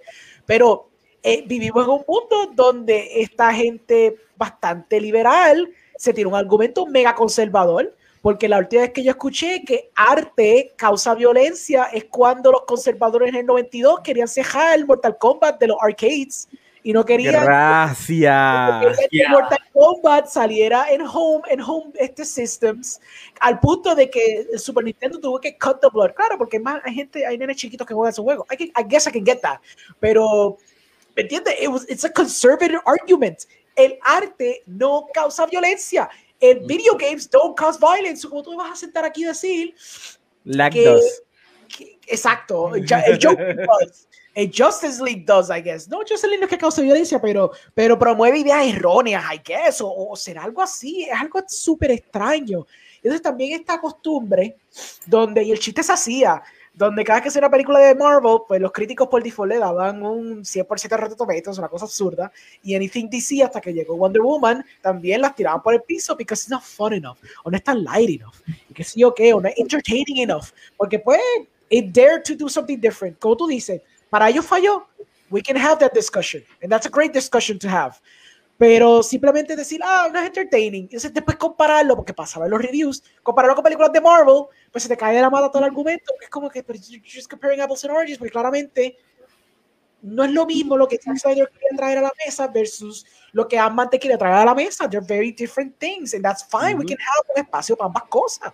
Claro, el, que el fandom de DC y el fandom de Marvel pelean, pues sí, está funny, está cute, pero en the end, todos los geeks y toda la gente de pop culture y la gente que consume pop culture le gusta ver todas estas cosas por default y se chuparán en Justice League o también van a ver Black Widow cuando salga y cuando y verán también en Raya y verán también la otra película de Pixar y la otra película de Disney y la otra película de Warner Brothers y verán God- Godzilla vs Kong ¿me entiendes? van a consumir todo esto because they like all these things no matter what este pero I'm, I'm just I'm happy que he said it because I feel like ya tuvo que llegar a un punto que no pudo aguantarse y como tú dijiste, él fue un damo about it, porque el tipo se aguantó y se aguantó y se aguantó y él, él estaba con ganas ya de tener que Y no tenía por qué. ya, no tiene por qué, pero es que yo, Una vez que él se fue de Justin League, que le lo votaron, él podía haber seguido en el hate train. Muy probable Oh, había un NDA y toda la mierda. Pero él podía haber tirado jabs. Es Sí, verdad, sí. pasó un año, dos años, y entonces que empezó a tirar las pullitas. Pero era para aquí, porque él se dio cuenta, mira, hay gente que me está apoyando. Hay gente que quiere ver mi película. Vamos a ver si es Hay verdad. Vamos gente a que darle un poquito gastó más. dinero para una pancarta en En California. Times Square. Sí, también en el cómic. Sí, y entonces se dio cuenta y eso tiró esa piquiña sin pensar que iba a ser su película, porque hablando claro, this is unprecedented, mi gente. Quiero que ustedes entiendan, en Hollywood esto no pasa. Lo más que pasa es que de aquí a 20 años es Cut. Willis y te den un cortecito medio al garete, you know, spliced together de what if scenario, pero que le metan 70 millones más para que él haga su visión. Eso no pasa. Es, that's never happened ever. Tú sabes, nosotros tuvimos el Donner Cut de, de Superman 2 y es Yes. literalmente tres tomitas diferentes. No, mentira, there's a couple. No, Hay bastante, hay es una bastante. película totalmente distinta. Pero, pero no funciona completa porque como él no pudo acabar su película, tuvieron que splice it con cosas que no funcionan de Spider de Superman 2. Son como quiera sigue Ajá. siendo un Frankenstein mess, solamente que con ideas coherentes que hacían sentido de la primera para la segunda. Pero y temáticamente estaban mejor, estaba mejor mejor, casadas. en la, exacto, mejor casada, pero el final es el mismo que la primera. Eso es como que estúpido, porque cuando ves la primera y la segunda del Daughter Cut, como quiera no te hace sentido el final, porque he does the thing of the earth again. So tampoco estaba Oh completa. my God. Lo que pasa es que la original, Superman no hace lo de Oh, Earth. I, I know, pero, pero that one existe y es canónico, ¿me entiendes? La otra Sí, pues fue sí. el Donor Cut, pero el Donor, el Donor Cut él quiere hacer eso en la segunda, como tú dices. Pero si tú ves la primera y la segunda, tú estás como que, pero ¿por qué no hace la misma build de dos veces? Exactamente, ¿verdad? Pues porque no había más nada, porque originalmente eso es lo que quiere hacer en la segunda. Pero entonces, eh, again, he only got that 20, like, what, 30 years later, y era porque ellos iban a sacar el, el DVD release de las películas de Superman y dijeron, pues mira, este, algo cool. Ajá, ¿quieres, ¿quieres hacer? Te podemos dar los, los you know, original film stock. No te vamos a chavos, loco, Dios libre que tenemos un centavito. You can, you can take it, you can try to edit your movie.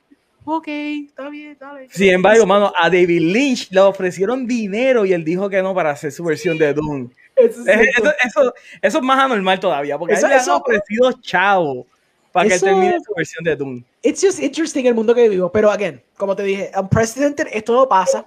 So it's amazing que se dio la oportunidad. Yo, como director, as an artist, yo siempre aboco porque todo artista haga la versión que ellos quieren hacer. Que sea una porquería. Mira, que, que termine siendo esto una porquería cuatro horas, que yo me esté groaning and dying, diciendo, maldita sea Zack Snyder, ¿por qué? Pues maybe, maybe, pero por lo menos he got to make maybe he, but he got to make the movie that he freaking wanted to make.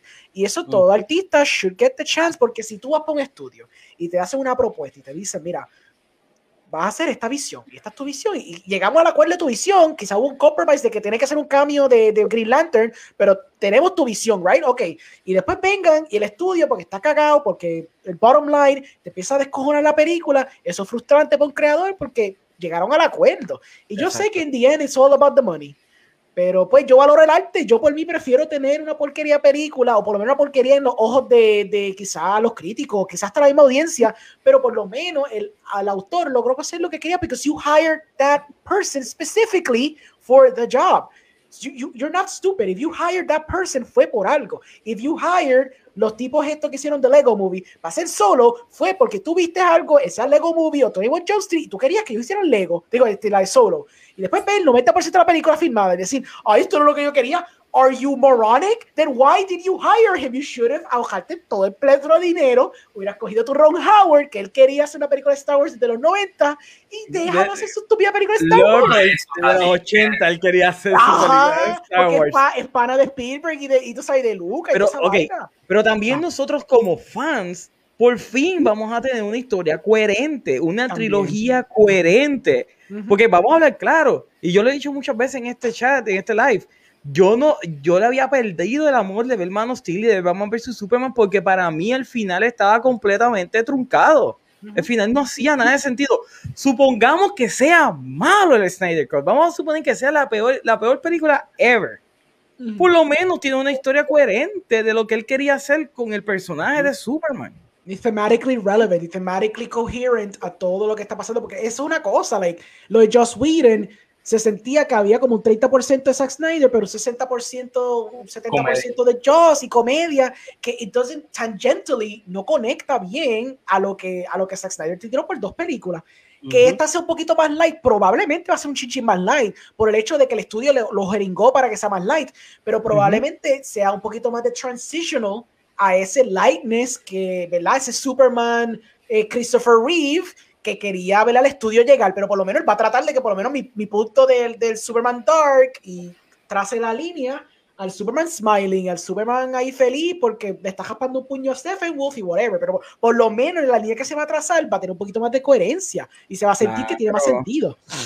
Y es una cuestión de storytelling, una cuestión de character development. Tú no puedes tener un Superman que empezó como este y llevarlo a Christopher Reeve a la cañona. Tú tienes que darle un trasfondo. Tiene que haber una catarsis donde el, su personaje cambie. Y yo siempre entendí. Exacto, gracias, como Luke Skywalker. Yo siempre pensé de que iba a haber un momento de esa catarsis. Iba a estar. Así que yo estoy sumamente confiado con que vaya a ver el Snyder. Todo el mundo lo sabe que nosotros aquí somos fan de Snyder, whatever. Pero tampoco es que somos eh, gente cerrada, es que nos gustó lo que él nos presentó, nos estaba dando algo que era diferente, que sea dark, que sea violento, que, que Superman no se ría, lo que sea. Era diferente porque ya todos nosotros vimos cinco películas del mismo tipo de Superman y en un montón de shows del mismo Superman. Era algo diferente y la gente lo cogió muy personal, muy visceral, lo atacaron a él personalmente y qué bueno que por fin, ¿verdad? Él va a tener su momento. Eh, sí, y para añadir algo que mencionó Rengo, este, de lo de la comunidad de Twitch cuando se une para lo de Doctors with No Borders. Eh, la gente tiene que entender que tú estás viendo una comunidad de, de fans de, de Zack Snyder donde ellos en ningún momento tenían que, que comprar, porque técnicamente no es que compraron una camisa, ellos hicieron una donación hacia la causa y este y pues llegó a unos números grandes. Ellos no tenían que hacer, ellos lo hicieron no simplemente por tener un, un artículo especial, lo hicieron porque querían darle support a lo que le pasó a él con su hija. Al igualmente como muchos de nosotros, porque eh, de nosotros los gamers, queremos pues darle support a diferentes causas So, no es porque queramos que estemos en the big screen con, la, con nuestras caras en, en la promoción ni nada, es porque nosotros vemos que queremos hacer una diferencia. Esos fans quisieron hacer una diferencia por él y por su familia. So, get that in your thick skull and stop being, and, and stop being haters. Porque at the end of the day, o sea, it's art y él ahora tiene su oportunidad de enseñarnos cuál fue su final de su DC Universe. Y no, So- y no tan solo era la camisa, yo vamos, vamos más allá. Por cada dólar que ellos recuperaron para, digo, que ellos recolectaron para hacer lo- las pancartas, ellos daban un dólar para la misma organización. Ujú. O sea, esto iba más allá de camisa. Esto, esto era un movimiento que le- legit quería re- pagarle respeto al director y a su hija. O sea, ¿cómo esto es tóxico? ¿En qué cabeza cabe? Eh, Ajá. déjame leer un poquito del chat porque lo hemos ignorado bien brutal. Y tenemos al señor Trivia diciendo, ¿vieron la serie animada Kim Possible? ¿Qué opinan de ella? ¿Quién vio Kim Possible? Yo vi como no un par de vi- Yo episodios. no vi Kim Possible. ¿Estás seguro? ¿Tú tienes cara de que tuviste Kim Possible? No vi Kim Possible. Yo no vi que imposible. Yo vi como un par de episodios, no me gustaba mucho, realmente. Yo desde, desde que gente confunde el sonidito de, de su teléfono con Power Rangers, pierden mi respeto. Señor Trivia dice, ¿cuál consideran la mejor película de 300 o su pe- precuela? Mm, obviamente 300, la Oh, original. all the way. Ya, Tres. Yo, 300. Jared Butler sin camisa. Come on. Espartanos, espartanos caminando sin camisa con música metal en slow motion. ¿Quién se hubiese imaginado una escena así de hermosa? Zack Snyder. Eso es arte, arte. Ah, ¿Consideran que la película Dawn of the Dead de 2004 está eh, infravalorada? Ok, a mí me encantó esa película. Hay gente que dice, oye, oye, oye, oye. Yo vi a una persona en YouTube hacer un video de casi como dos horas o tres. Y yo me lo chupé con odio porque estaba súper encojonado mientras estaba viendo donde básicamente estaba diciendo que Zack Snyder era un fascista y estaba tomando escenas de la película Dawn of the Dead para su punto de que Dawn of the Dead es un rape movie. Y yo como que, ¿what? ¿Y qué pasa con toda, eh, ¿verdad? Toda la crítica acerca del, del consumerismo que hay en la película? Porque hay un montón de críticas del consumerismo. Pero no, él es un conservador capitalista fascista. Gracias. Eso es lo que llevo diciendo. Yeah. ¿Pero qué tú opinas acerca de la película de por sí de Dawn of the Dead? Oh, no, a mí me encanta. Está súper cool. I, I feel que pues la gente que son como que zombie fans generally like it. Ya. Eh, so, yeah. Y han habido William. como secuelas de esas Yo no películas. la he visto todavía. Ah, ¿Tú no la has visto todavía? Dale un watch, dale un watch. No, tú tienes que darle un watch a esta película. Es bien buena. Yo he visto Shaun of the Dead. Ah, Really? Ah, por chacho. Yo le tenía una pregunta a ustedes, de esta de señor Trivia. Ok, en la de la trilogía de, de Three Cornetto Flavors. Ok, la película de At the, uh, At the World's End. Yo soy el único que considera que es una basura. Sí. ¿A ti te gustó, Orengo? ¿Genuinamente te gustó esa película? Ah, buena, está bien buena. Claro, la que más me gusta es Show of the Dead by a Mile and a Half, ese es el problema. Pero está buena. A mí me encantó Hot Fuzz, pero yo no me reí ni una sola vez con At the World's End. Pues, tú nunca hiciste un, pop, un pop crawl, ese fue tu problema. Wow, wow. Ay, el más casi. Vamos a ver, vamos a ver. ¿Qué tú, tú hiciste en Mayagüez? ¿Fuiste por el pueblo de esquina a esquina? No, Ya. en, en, en Savannah, soy en Savannah, no, en Savannah they do the whole like St. Patty's. It's like the second, apparently, it's the Ajá. second, second, este, biggest St. Patty de todo Estados Unidos. I believe it with the plethora of people I saw. So yeah, se pone spicy. So, tú fuiste allá a Sabana. Yeah, yo estudié allá. That's, Ah, ok, ok. God, that's I studied there. ¿A ti te gustó The World's End, Jo- eh, John? It's okay. Yo conté eso, I prefer Shaun of the Dead. Yo no de mi favorita by a lot. Like, Es que está Right. buenísima. Es buenísima. Pero yo creo que había tanto hype por At the World's End. Y by the way, que aquí en Puerto Rico no la dieron. Que ya yo estaba como que, ok, ¿por qué? ¿Por qué no, la, no la, la están escondiendo? Y de repente la veo y yo como que, ah, por eso fue. ¿A ti te gustó, William, o tú no la has visto? Yo la única que he visto del trilogy es Shaun of the Dead. Yo, ¿Tú no has visto Hot Fuzz? Yo no he visto Hot Fuzz, yo la tengo en, en el watchlist desde hace tiempo. Debes de verla. Porque a mí me encanta Hot Fuzz. Porque Hot Fuzz, vamos a ver, claro, yo me identifico con esa. Es como que todo acerca de action movie de los 80. I freaking Yeah. love that movie. Y lo hace bien la parodia. Sí, es sumamente buena. Señor Trivia nos continúa diciendo, ¿cuál consideran la mejor? ¿Night of the Living Dead del 68 o Night of the Living Dead de los 90? 68. Yo vi la original, a mí me gustó la original, pero no vi la de los 90. Estoy La de interesado en 668. verla ahorita. The original is so good. ¿Qué tú dijiste, William? No te escuché. Ah, que estoy interesado en ver la original. Sí, Ah, ok. ¿Y qué tú dijiste, John? Oh, no, 68 all the way. sí. Ok. Está bien hecho. Meli dice, la antigua administración de Warner Brothers es Mephisto. William, meme. Ahí tiene. I'm doing it right now. Señor Trillo dice, consideran totalmente mala la película Ocean's 8, las estafadoras. Yo la esquipié. Yo No por, no por Ey, odio, sencillamente es como que no, no, no está en mi radar verla. I gave it a try. Está malita. O sea, I'm not, I'm not against, no estoy en contra de lo que querían hacer, pero no sé, como que no tenía ese feel de las anteriores. Mucha mujer, Eh, John. ¿Te molestaba tener mucha, mucha mujer? mujer. Nada. Mucho estrógeno. Te daba No, cosita no. que hubiera Achis. Es como que, eh, es como que el concepto estaba ahí, pero no, no fue delivered bien. Ok. Hubiera sido delivered si hubieran sido ocho hombres. I know what you're doing, and I'm not gonna fall to the trap. Entre, entre Ocean's 8 y Ghostbusters 2016. Exacto, vamos a ponerte ahí. No venga a decir que las dos son malas. I mean, escoge una por lo menos. Ocean 8, I'm sorry. Oh, Ok. diablo. Eh, tengo que estamos, verla, estamos- entonces. estamos- estamos llegando a un punto, ¿verdad? Pero que puedes entonces. ver a Chris Hemsworth bailando. Oh my Dude, God. hicieron a Chris Hemsworth idiota. Yeah. Like, eso a mí, eso Like- fue como que, like, yo me quedé como, like, but why? ¿Verdad? Vamos a hablar de cuán problemático es eso, porque el personaje de Janine en ningún momento fue una bimbo. Ella estaba enchulada de Egon, más nada. Ajá, Sí. Fine, pero nunca fue una bimbo. exacto. Y después, o sea, tú tenías el, el, o sea, tú tenías el poder de hacer una buena escena de passing the torch. Y me pusiste a los cast members que salieron de la película previa de, de Ghostbusters como otros personajes. Like, ¿por qué? Because reasons. Because they No, didn't no. want, they didn't Por want eso, Ocean Clock. 8, all the way.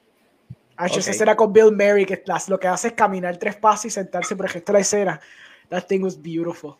Sí, Bill Murray dijo, yo no voy a darle ni siquiera eh, No. ni una Mira, onza. Bill Murray eso. hizo esfuerzo más. es ninguno. Bill Murray hizo más esfuerzo. en Zombieland que lo matan. Claro. Ah, pero hacho, en. Zombieland eso fue oro.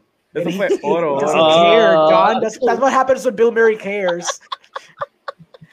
Meli Rondón dice, cuando, eh, cuando eso pasó, yo me mantuve diciendo que no fue por la hija que estaba, que estaba segura que el estudio usó eso de excusa, jugada súper sucia, para sacarlo. I believe it. I believe Es que it. eso, no, y nuevamente salieron eh, gente diciendo, sí, a él lo votaron, a él lo votaron. Mena dice, Zach, I can be your hero. Eh, Gina dice, dile ahí, Ale. Viste, cuando tú te fuiste apasionado. Fernando dice, bro, me hieres.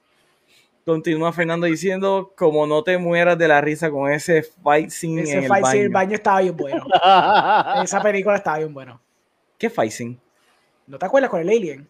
Creo que fue Alien. Ah, porque oh, fue que oh, oh, oh, oh. Es que nuevamente, la de At the World's End yo la, la borré. Ok, ok. De la que la borré. Yo el fight scene en donde yo más me he reído en el de Borat. De ¿Cuál los de Borat?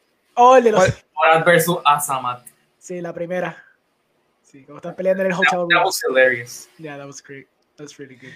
Fernando continúa diciendo, also, At the World's End es maybe la más heartfelt depressive de las tres.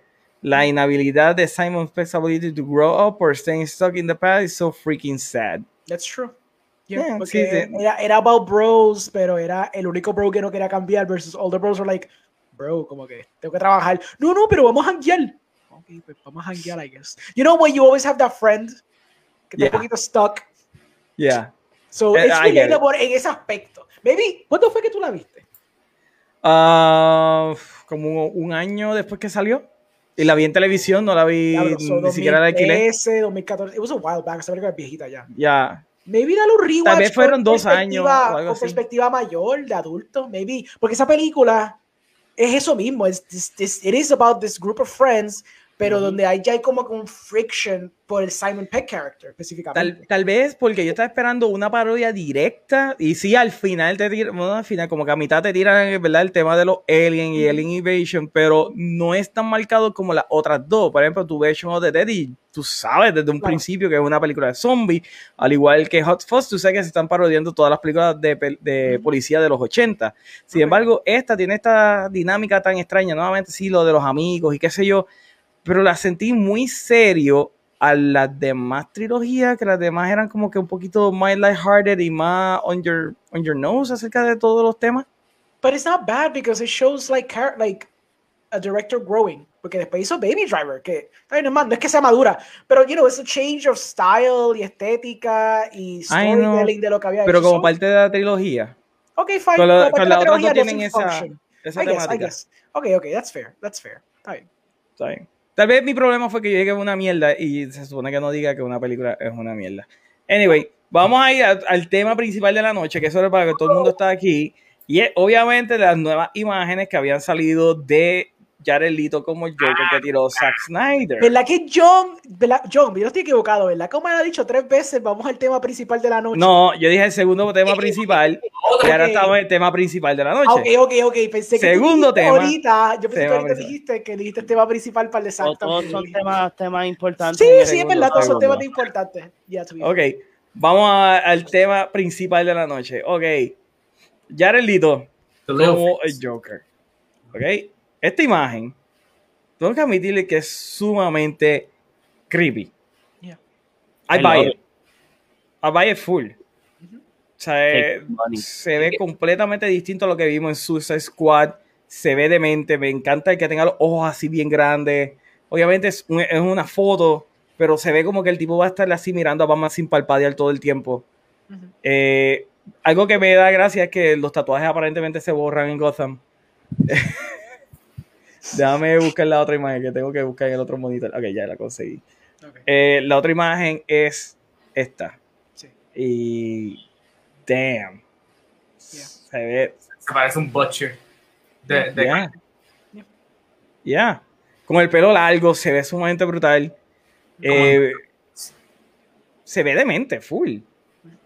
Creo que es un take del Joker sumamente original. No lo hemos visto eso. Si se- las manos parecen como que tiene guante. Pues no se ven ni siquiera las uñas. No sé si es que tiene guante o Tiene es guante. tiene la mano Tiene deformada. guantes, Cuando tú ves la. Sí, mira, aquí en esta, en esta, exacto. Mira el otro, sí, exacto. Mira, Sí, el, el guante.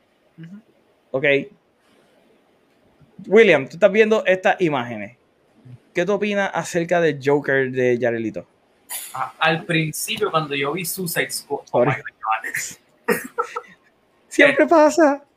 Oh my God. Este, yo cuando vi Suicide Squad, yo full flesh casi odié el, el Joker de Jared Leto, pero desde que vi la película, yo supe que no le dieron tanto chance a Jared Leto a, a mostrar su acting capabilities y eso, y tam- más también no pusieron bastante del footage de él. So, a mí me alegra que en esta película, en el Snyder Cut, por fin le van a darle esa oportunidad de shine siendo el Joker. Y viendo la foto, a, a mí me tripea el, el, el diseño. Porque a mí me acuerda a un Meat Butcher, pero en vez de meat con sangre, porque la, la boca la tiene llena de sangre y eso. So, Sí. hay de- y a mí me está que esta escena va a ser como que eh, o esto puede ser una un future version de Arkham Asylum o una prisión o algo y Batman va a entrar a donde él y, y le va a decir ah motherfucker o, o al- algo así.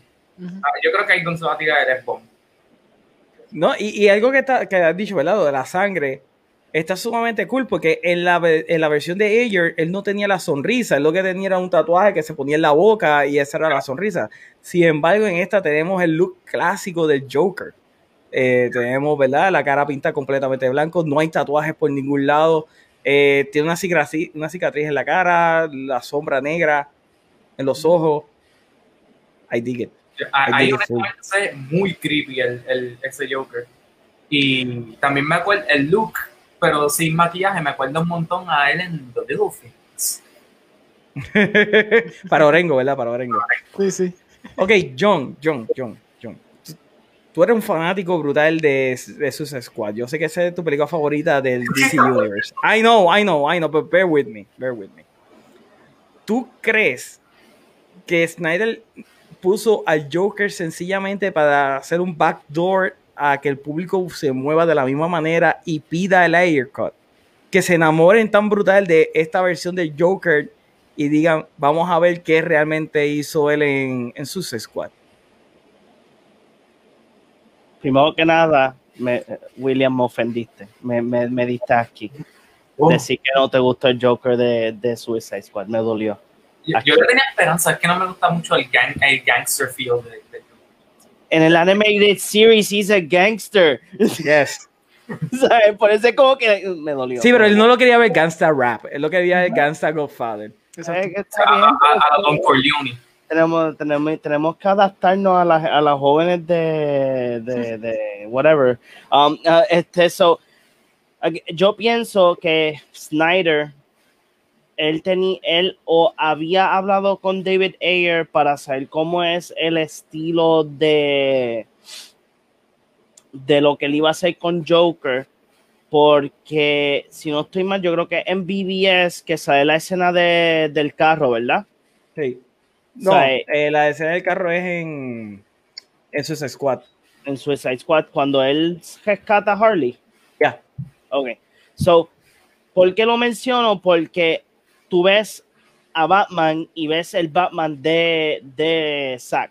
O sea, no es que, no es que, no es que tú ves como que una, una silueta ni nada. O sea, tú ves a Ben Affleck como Batman en esa escena. So, um, para mí entender si próximas futuras películas de o Suicide Squad o de, de Snyder de Batman o de Superman, este, específicamente más Batman, maybe él tenía este plan de que, ok, so tú vas a tener Jared Leto como The Joker, so si me dan esta op- oportunidad de hacer una película de Batman, pues yo voy a, pues, voy a, a hacer la adaptación con Jared Leto y ver qué yo puedo hacer o seguir con el que tú me di o con el que tú enseñaste en Suicide Squad o hacer una transición a que este Joker A cambie a otro Joker por X razones. So maybe, just maybe, este Joker sea el mismo Joker de Suicide Squad, pero que probablemente en estas cuatro horas de película veamos este pequeño glimpse o flashback o I don't know, donde veamos el, ¿cómo es que se dice? Veamos la transformación a el Joker super hip hop, este underground, eh, I'm gonna kill you no matter what, hacer este psychopath full Joker, porque probablemente debajo de esa de, de ese jumpsuit que él tiene, que again ese jumpsuit se ve bien, bien interesante porque se ve como un brace que usan para los psychopaths.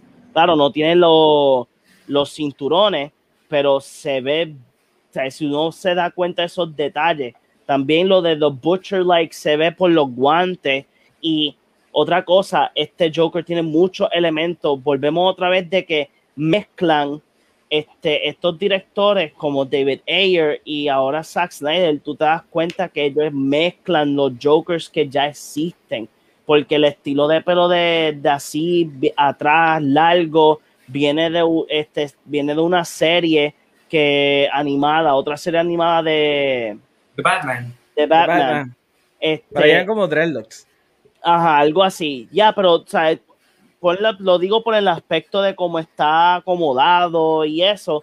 Eh, el Psychopath Joker lo hemos visto en, en muchas adaptaciones en Sí. cómics, but el más que hace sentido es el de The Killing Joke, porque ese Joker está desquiciado a una, a una quinta potencia bien grande y es uno de los Jokers más dark que hemos tenido, like comic book wise. Maybe I'm wrong, este, maybe hay otro más dark que ese, pero eh, hay muchos elementos de diferentes Jokers y eso es bueno porque eso fue algo que a mí me gustó de, del Joker de, de Suicide Squad, porque teníamos una combinación de el Joker de The Animated Series con un toque diferente, como que, ok, no vamos a hacer ese Al Capone Joker, vamos a hacer un Joker un poco más moderno, donde él tiene pues the big chains, donde él está siempre con este get up de, de pimp a, a todo momento, the- las cosas bien That's flash. racist, John. ¿De qué?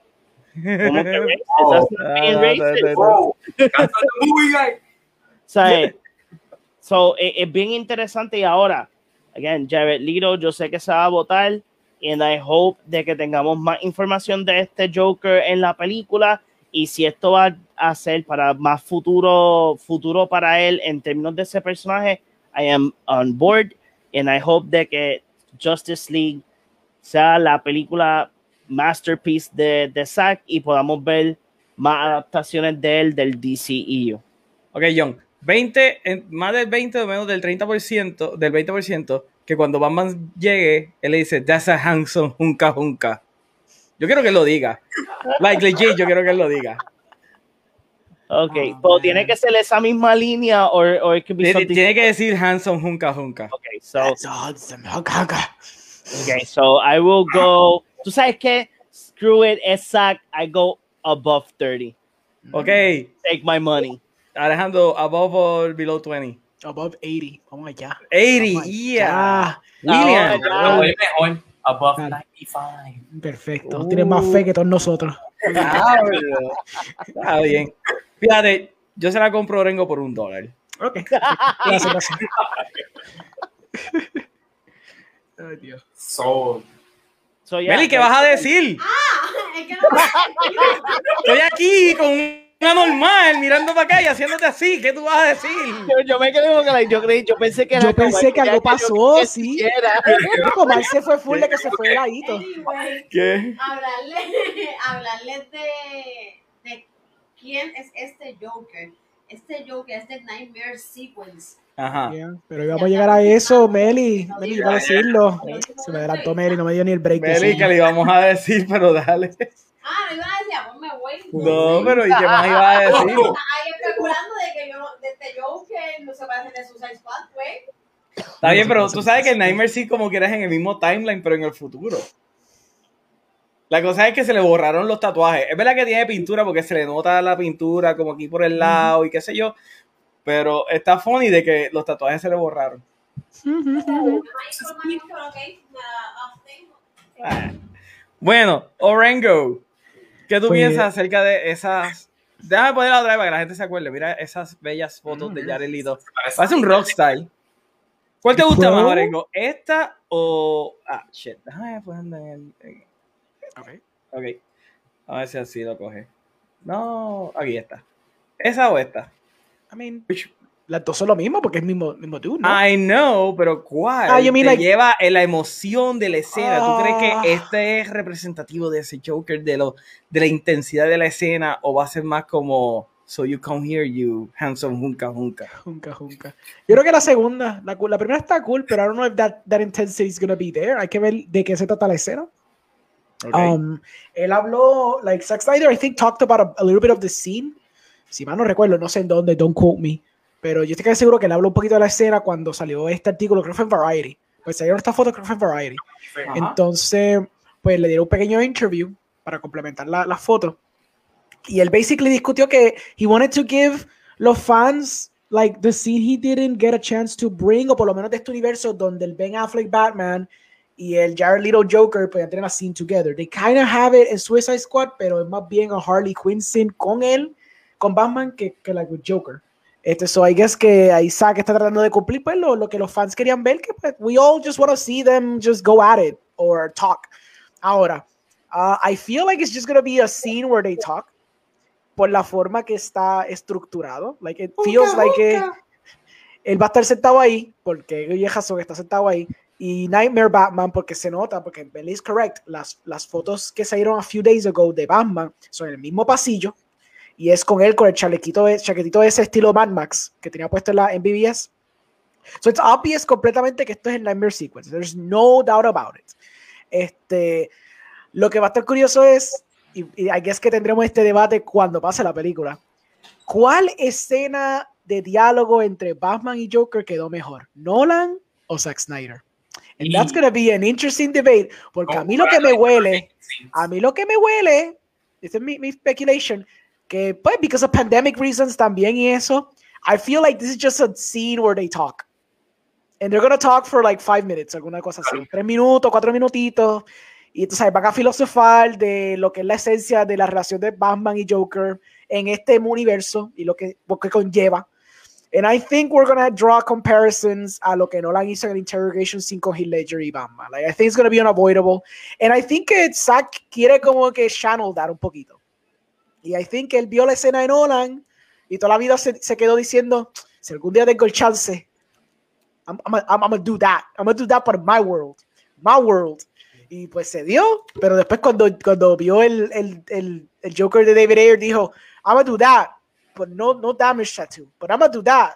I want to do exactly that. Quiero hacer mi escenita. I will say, maybe I'm like the 1%. Yo quería el damage tattoo. Not gonna lie. Yo lo quería. Yo quería su pequeño cringy damage tattoo. Porque Por lo menos que tenga un tattoo Sí, o sea, que, que mira que en una pues se quite el, el- la de este y haga así. y tenga los ríe.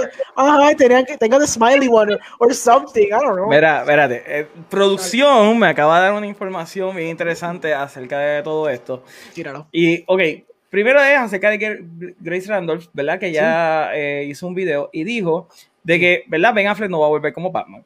Sí. Pero aparentemente lo que va a salvar al Joker de, de Jared Leto somos nosotros por la escena, ¿ok? Que nosotros pidamos que, que vuelva este Joker. Ujú. Porque aparentemente Jared Leto solamente accedió a hacer la escena porque era Zack Snyder y obviamente porque le iba a pagar el respeto a lo que él estaba trabajando con David Ayer. Ujú. Supuestamente la escena es en Nightmare Scene, pero van a tener que, verdad, lo que tú dijiste, que fue lo que Melanie dijo, pero lo importante de la escena es la conversación que van a tener de todo lo que están pasando. Aparentemente va a ser, por lo que puedo percibir de que Melanie me estaba diciendo, es similar a lo que pasó, a lo que John dijo de Killing Joke, cuando Batman y él tienen esa conversación al final de Killing Joke. Ujú. So, vamos a ver si a lo mejor, ¿verdad? Esto mueve a que las personas realmente pidan a gritos el Ayer Cut. Y yo estoy casi seguro que esas conversaciones tienen que estar pasando. Sí. Porque, fine, esto es un cul de sac, esta historia no va a ir para ningún lado, whatever. Pero la realidad del caso es que HBO necesita contenido y. HBO necesita tener a los fans felices. AT&T aparentemente, a diferencia de Warner Brothers viejo, quieren dinero y quieren tener entonces este universo alive and well. Así que estaría sumamente interesante de que esta escena sea tan grande e icónica que lance entonces el Ayer Cut. Yo no creo, exacto, yo creo que no salen perdiendo en ese aspecto because, ok, quería, quería poner esto. Voy a ponerte un segundito. Exacto, ahí está. So, cuando vi eso, lo primero pensé es en el Joker de New 52. Yo no sé si Mary pensó Ujú. lo mismo cuando vio ese Joker, pero esos son los vibes que yo sigo viendo. Claro, eh, este, este Joker tiene el pelo cortito, pero besides that, Si ves lo que la- ese Joker está bien demente. sí, Se picó la cara. Sí, sí, él es el que se picó la cara. El, el- Y se el hizo ron una Scott. Snyder. Sí, que ahora Scott Snyder se está llevando el mundo en DC. Con Ya. todos los runs que ha hecho de Batman y de Justice y todo eso. Pero él empezó con Batman New 52, que era de los mejores runs que hubieron de New 52 overall. Y el Joker run y todas las cosas que hizo el Joker están excelentes. Cuando yo vi ese Joker, especially with the, like, the shitty gloves y todo eso, estos fueron los vibes que yo seguía viendo cuando, Ujú. cuando estaba viendo la foto específicamente. Este, little tidbit que quería tirar out, out there. Um, yeah, yo estoy sold. A mí, me- a mí yo era de las que me tripeaba el Joker. Yo sé que el mundo realmente no le, le pompió. A mí, it's because I like different interpretations del Joker porque Joker ha tenido millones de interpretaciones diferentes. So, dame un gangster Joker que escucha Jay-Z, dude. Why not? Y, ¿Por- y que tiene damage. Y que tiene damage a todo y que tiene un damage tattoo. Why not? O sea, y que dice honka honka, dude. Por Honka, favor. honka. Handsome honka honka. Yo puedo vivir con eso. No Acho, ahora me dieron ganas de ver Suicide Squad. Uh. Yo, yo la quiero ver otra vez solamente para ver, para informarme otra vez. Sí, sí, sí, para tener un poquito de Eh, a mí te lo que tú quieres, tú quieres ver el Hanson Honka Honka. Eh, Honka, honka. Vamos a continuar con el chat un poquito. Mira, tengo a Chan Méndez Rodríguez diciendo aquí, ¿qué opinan de Hot Top Time Machine? No, Omar, Omar, vete loco, ya. Oh, no. Nos fuimos, ya estamos. Ya, Para mí, Hot Top Time. Machine es una de las mejores películas de comedia ever. O sea, primero, el throwback a los 80 es sumamente excelente en esa película. Tienen al villano de Karate aquí como el villano de la película. Y obviamente mi escena favorita, de qué color es Michael Jackson. O sea, yo, no- ¿quién rayo iba a pensar en eso? Y que, ok, ¿cómo podemos definir los timelines? Ok, el color de, la, ca- de Michael Jackson. Amazing. Freaking love the movie. Nunca he visto la segunda. A mí me molestó que no volviera eh, John Cusack para la segunda, así que nunca le di el try. Y mucha gente que la ha visto me dice que es una porquería, pero la primera es excelente. William, ¿te has visto Hot Time Machine? No. Muy bien, porque tus papás están viendo el live y tú tienes que decir que no, que no has visto esa película. It's very smart. Very smart. Big brain time. Pero John, bueno, ¿qué, tú, moves. ¿qué tú tienes que opinar acerca de Hot Time Machine, John? Do you like it? Y Orego ya dijo que es buena. Ok. Sí, sí, para, para. Ustedes son muy, emo saben, muy, muy emotivos, ¿verdad? Es que pues, you, you adore and you I have like, freaking love that movie. cult Sí. moment con Hot Tub Es que yo amo esa película. Tú sabes, la, la idea está sumamente brutal de que, ok, viajas en el tiempo al pasado, pero no es que viajas con tu, vie tu, tu cuerpo viejo de 45 años, no, tú vuelves a tu cuerpo de 15, 18 años. Ujú. Excelente. Pero con toda la malicia. Es que, hablando claro, si yo volviera cuando yo estaba en high school con todo lo que yo sé ahora mismo, yo sería otra persona. Oh, Eso, ya, eh, ya por eso que que yo digo. Eso es todo el mundo. Oh, yes. Si yo supiera todo lo que yo sé ahora mismo. Anyway, Fernando dice: Ese new Joker look me recuerda un poco al payaso de la película Terrifier. No No lo lo he visto. no lo he visto. ¿Alguien ha visto Terrifier? Este Fen viendo cosas obscure. Para ver cosas obscure. Diego Sebastián dice: ¿Creen que va a ser un flashback o que su rol va a influenciar la historia, aunque sea de manera pequeña? Aparentemente, un flash forward al Nightmare Scene. Ujú. Así que, fíjate, eso es algo bien interesante porque Snyder está doubling down con el Nightmare Scene. O sea, él lo quiere tocar nuevamente en esta película. Y obvia- obviamente eso era para Justice League 2 y solamente le están dando esto, esta oportunidad de hacer su Justice League. ¿Será algo que se quedará en el aire? ¿O de I alguna mean- manera habrá un retcon? No, no, no. Él, va- él- él seguirá pushing through con lo que él quería hacer. Lo que pasa es que, pues, que se dé para otra. Eso veremos after the movie comes out. Pero él, it was like, me dieron, me dieron oportunidad de hacer todo esto. Quiero meter a Joker. No puedo meterle la narrativa de, de Justice League porque obviamente no me cabe. Pues let me put it flash, flash forward. Él sobrevivió todo el caos de Darkseid y Joker está vivo. We can have a little conversation. Vamos allá. Ok, nice. Ujú. Eh, Booby Guy, que no soy yo, dice, es parte de Nightmare Sequence. Thank you. Excelente, estoy comentando como muy bien, obviamente Ok, es Melanie. Me cae.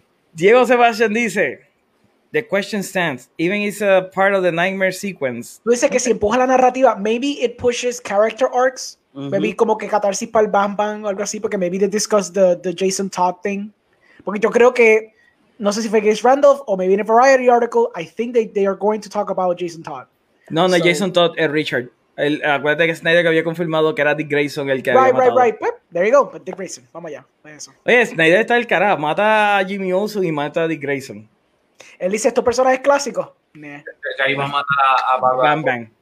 I mean, te iba a matar a Bam Bam en Justice League 2, so... Pero vamos a ver claro. eh, Smallville lo hizo primero. Smallville mató al verdadero Jimmy Olsen. Y después sale y dice, That no, yo no era el verdadero, era el nombre de mi hermanito, que es mi hermano gemelo, pero en penal. Es como que, what Yeah, the hell is going on here? Sí, sí. Eh, Fernando dice, conspiracy theories, Omar. Hmm, Mm. Eso es lo que a mí me gusta. Eso es lo que vivimos. Exacto. Um, Mo- movie guy, huepa, llegué tarde. Wait, who's the new guy? Ok. Fernando dice, Willy, para mí no necesariamente un Godfather Joker, pero más un flow Scarface. Yeah. Sí, a, a mí me da ese feeling también. Y a mí me da también un feeling de Hannibal Lecter. yeah. Por lo menos como está posando y todo. Yeah. El demeanor. Yeah. yeah. Fernando continúa diciendo, by the way, Terrifier is a good short micro budget slasher horror para shut down your brain off. Creo que aún está en Netflix. Ok, thank you. Voy a darle el break. exacto. Voy a darle el break. Thank you. Diego Sebastián dice, "Ya, diablo". diablo. A mí me encanta, usualmente es William o, o Genesis, pero dale, Diego. Diego dice, el Joker Suicide Squad no es nada más y nada menos que un estereotípico cholo hecho Joker. El look que le ha dado Snyder, en mi opinión, es mil veces más interesante por el mero hecho de que se ve literalmente demente. Los otros Jokers en el big screen siempre han sido smarter than they look, Snyder parece irse más por lo psycho literal. I'm in all for it. Yo quiero un Joker estilo Carnage de Spidey. Give me that bloodthirsty psycho. Ya ves Mm. que hay un público que realmente le gusta, eh, ¿verdad? Películas que sean un poquito más dark, Yeah. no tan family friendly. Fernando Correa, espera, espera, espera, William, ¿te ibas a decir algo? No. Ok. Fernando Correa dice, Is it me or is the picture where the Joker is seated kind of inspired by the last scene of Psycho by Hitchcock? Gotta revisit because I can't remember vamos, that vamos, scene. Vamos a ponerlo otra vez. At to stream. I I uh, I can't remember the last Psycho. So Cuando, No, Cuando él está sentado en la, en la jefatura. ah. Hay algo. Sure, sure. I mean, if Stack is a filmmaker, he gets inspired by Mhm. a shit ton of movies. Que, que Yeah. la referencia ahí, even subtly, es bien probable. Yeah, If it's intentional, it's there. I like it. Ah, me, gusta, me gusta esa observación, Fernando. Eh, sigue continuando de Serial Killer Vibes. Eh, Chamen de Rodríguez nos dice: Hubiese sido interesante darle un maquillaje un poco más definido como Jace, John Wayne Casey para ese elemento de una locura calculadora. Mm. Pero fíjate, el maquillaje a mí me gusta. Porque, como, ¿cómo te digo? Se ve que está en control, pero a la misma vez ripping at the seams. Como por ejemplo, o sea, el- la pintura de la cara se ve bien puesta, lo- la sombra de los ojos, pero entonces la boca está completamente hecha un desastre. You know? Me gusta, a mí me gusta cómo se ve. Yeah. Diego Sebastián dice, Fernando, yes. Eh, yo sé que todas las otras versiones son técnicamente serial killers, pero siempre ha habido algo de que lo paga. Nicholson es artístico, Romero es goofy, Ledger es calculado, etcétera. Yo quiero un psicópata al 100. ¿Y cómo, clasificarías entonces el de Joaquín Phoenix? El de Joaquin Phoenix, eh, he's a psycho. He's not a psycho. No, It's psycho. more of a person. Es es you- It's someone okay, who pushed, who was pushed by the brink, by society. He, di- he didn't turn psycho. He was justified. Acuérdate que tú ves la película y tú estás rooting que le vuele la cabeza a Robert De Niro. Eh, So, eso lo dijo Tarantino. I know, hey, ¿viste? Esta observación de Tarantino era hermosa. Que, by the way, cuando ustedes pusieron la imagen, se me olvidó decirlo. Yo estaba como que, ¿por qué pusieron esa imagen de Tarantino? Porque parecía como si le estuviera observando un pie y después me doy cuenta que es una mano. Y yo, como, oh my god. como que la obsesión de Tarantino con los pies se manifiesta de manifiesta. misteriosas. Sí. ¿Qué te iba a decir, John? John, tíralo. No, pues yo lo que, que me refiero es que, ok, so we see that growth de que queremos ver que he kills, um, I forgot his name, pero he kills, uh? Robert, a Robert, De De Niro. Niro. no, Ah, Robert estamos De Niro, hablando de, the- Joker de- exacto. Pero la cosa es que cuando tú, cuando, si por, si por ejemplo, si llegamos a tener una segunda parte, que yo espero que no, este, tú vas a ver ese development de ese psycho serial killer. Sea, en su, su primera, tuviste su primera etapa y ves como que el crecimiento de lo que le está afectando y qué es lo que lo rompe. O sea, what makes him break. Si tenemos un segundo arco, ahí donde vemos the, the psycho serial killer in, in, inside him. Ujú. ¿Sabes por qué lo menciono? Porque eh, es algo que yo mencioné mucho y yo creo que muchos de nosotros también. O sea, esta película de Joker tiene muchos elementos del cómic que está dentro de The Killing Joke, que es ese origin story Sí. de, de Joker. O sea, Ujú. y cuando tú, cuando tú lo ves, es cuando tú analizas ese cómic, tú ves esta persona normal que tiene su vida, pero el mundo lo rompe. The world breaks him and then he, él se convierte, en teoría, a el psycho serial killer que es AKA The Joker, porque después cuando tú ves la historia de Batman y The Joker, tú ves el, el psicoanálisis de donde este Joker por cada encasilla menciona cosas este, con, eh, eh, como su diálogo es bien psicológico hacia los personajes con quien él habla. O sea, Ujú. Commissioner Gordon, yo te voy a quitar lo más importante en tu vida, que es su hija, y después tú tienes esa encasilla donde tú puedes ver, este, donde tú tienes este entendimiento, donde probablemente sí, ella fue violada o no. Sabes que hay muchas psicoanálisis en The Killing Joke. Por eso es que yo digo que si llegaran a hacer una segunda parte de Joaquín Phoenix como The Joker, vamos a ver esa transición a este hombre tratando de vivir en, en la sociedad donde la sociedad lo rompe y ahí él brinca lo que es esta, eh, este personaje este, en, ¿cómo se dice? Este psicópata en serie hacia llamarse completamente y adaptar su nombre como The Joker. Y, em, y algo que a mí quería decir lo que estabas diciendo, no tan solo se basaron mucho en The Killing Joke para el Joker de Joaquín Phoenix, sino que también, ¿te acuerdas cuando DC hizo el mes de los villanos? Yes. Eh, había el cómic de Joker de, de ese mes, el Joker tenía una madre que era abusiva. Ok. Y entonces a ellos también eh, incorporaron eso. Anyway, para terminar con los comentarios, ¿qué te iba a decir, William? Ah, que yo, yo tengo una, una interpretación bien rara de Joker. ¿De que a mí, cuál? a mí se me ocurrió, este, porque eh, tú sabes que el logo de DC no sale en ningún sitio en la película, ¿verdad? Ajá. Este, que en realidad Arthur no es el Joker ni vive en Gotham City ni eso, y que él es un, un mental health este, paciente, un, pa- un patient de mental health en New York pensando que él es el Joker. Okay. Oh, I like it. Based on the ending, yeah. No. It's not an like it. actual. It's not actual superhero, super villain, super villain movie. It that's, just- yeah. Que, que by the way, era eso. Ok, no voy a decir que es como que una teoría que yo también tenía, pero tenía una teoría de que lo que nosotros estábamos viendo no era real por los relojes en la película, pero hay varias escenas que lo- hay relojes que dicen otra hora. Mm, okay. Sí. Hay muchos que tienen la hora que dice el reloj que está en el real world, Sí. pero, o verdad, que yo creía que era el real world, pero como veía que había otros relojes que no tenían la misma hora, yo decía, "Ah, pues maybe la teoría mía no tiene ningún tipo de sentido. Pero Mar, in the end, we live in a society. Yes, we do. And you get what you fucking deserve. Exacto. We live in the Matrix. Yeah. Melanie dice que supuestamente Grave Randolph dijo que el Joker de Jared Leto va a tener un bulletproof vest. Y ese bulletproof, eh, bulletproof vest va a tener la chapa de los policías, la, la- los shields de todos los policías que había matado. Yo creo que eso sería sumamente dark y sumamente al nivel de Snyder. Cool. Sebastián nos dice, uff, así me gusta, un mention de Smallville.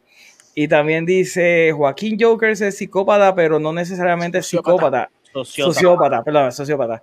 In, in short, sus asesinatos no son calculados, son espontáneos. La línea es fina, pero no definiría a Fleck como un monster.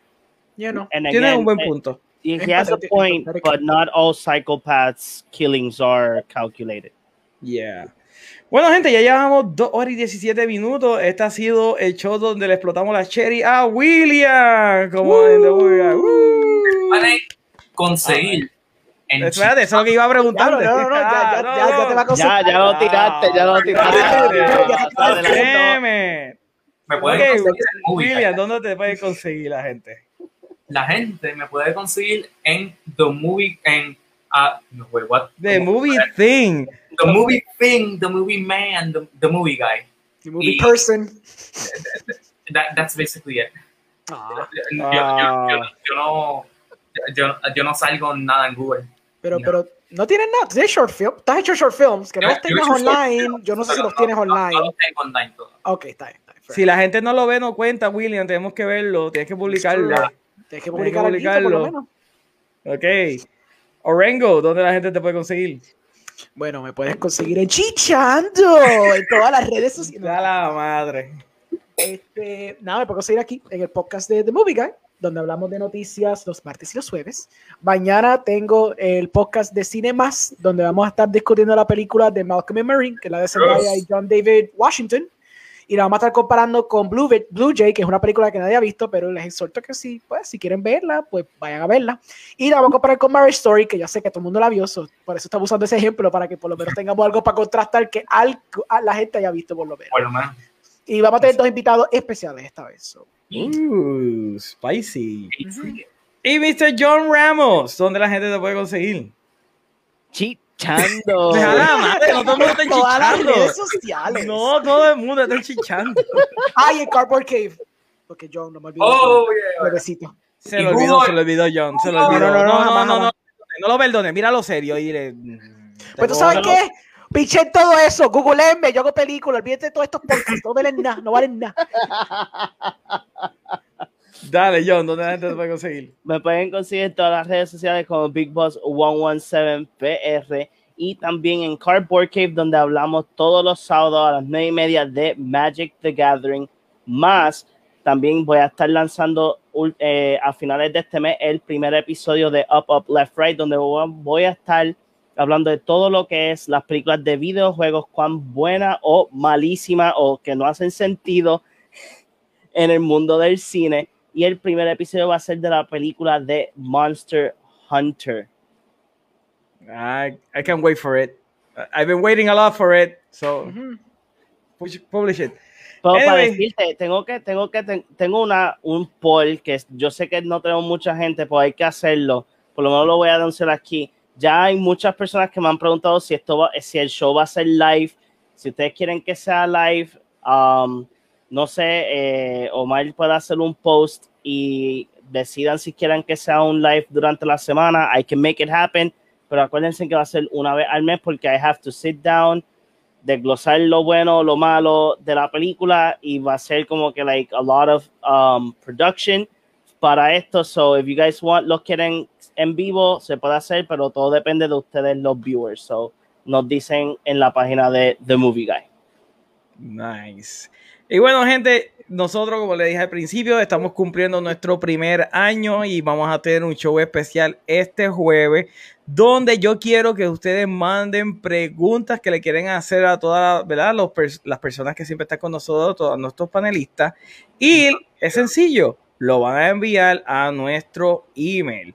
Van a enviarlo aquí a themovieguypr.gmail. La idea es que no lo pongan en el chat. No quiero que ellos lo vean antes de las preguntas y que los cojamos por sorpresa. I ¿Ok? don't like that. So, bear with me y por favor, lo ponen sus preguntas en el email y aquí obviamente le están haciendo las preguntas.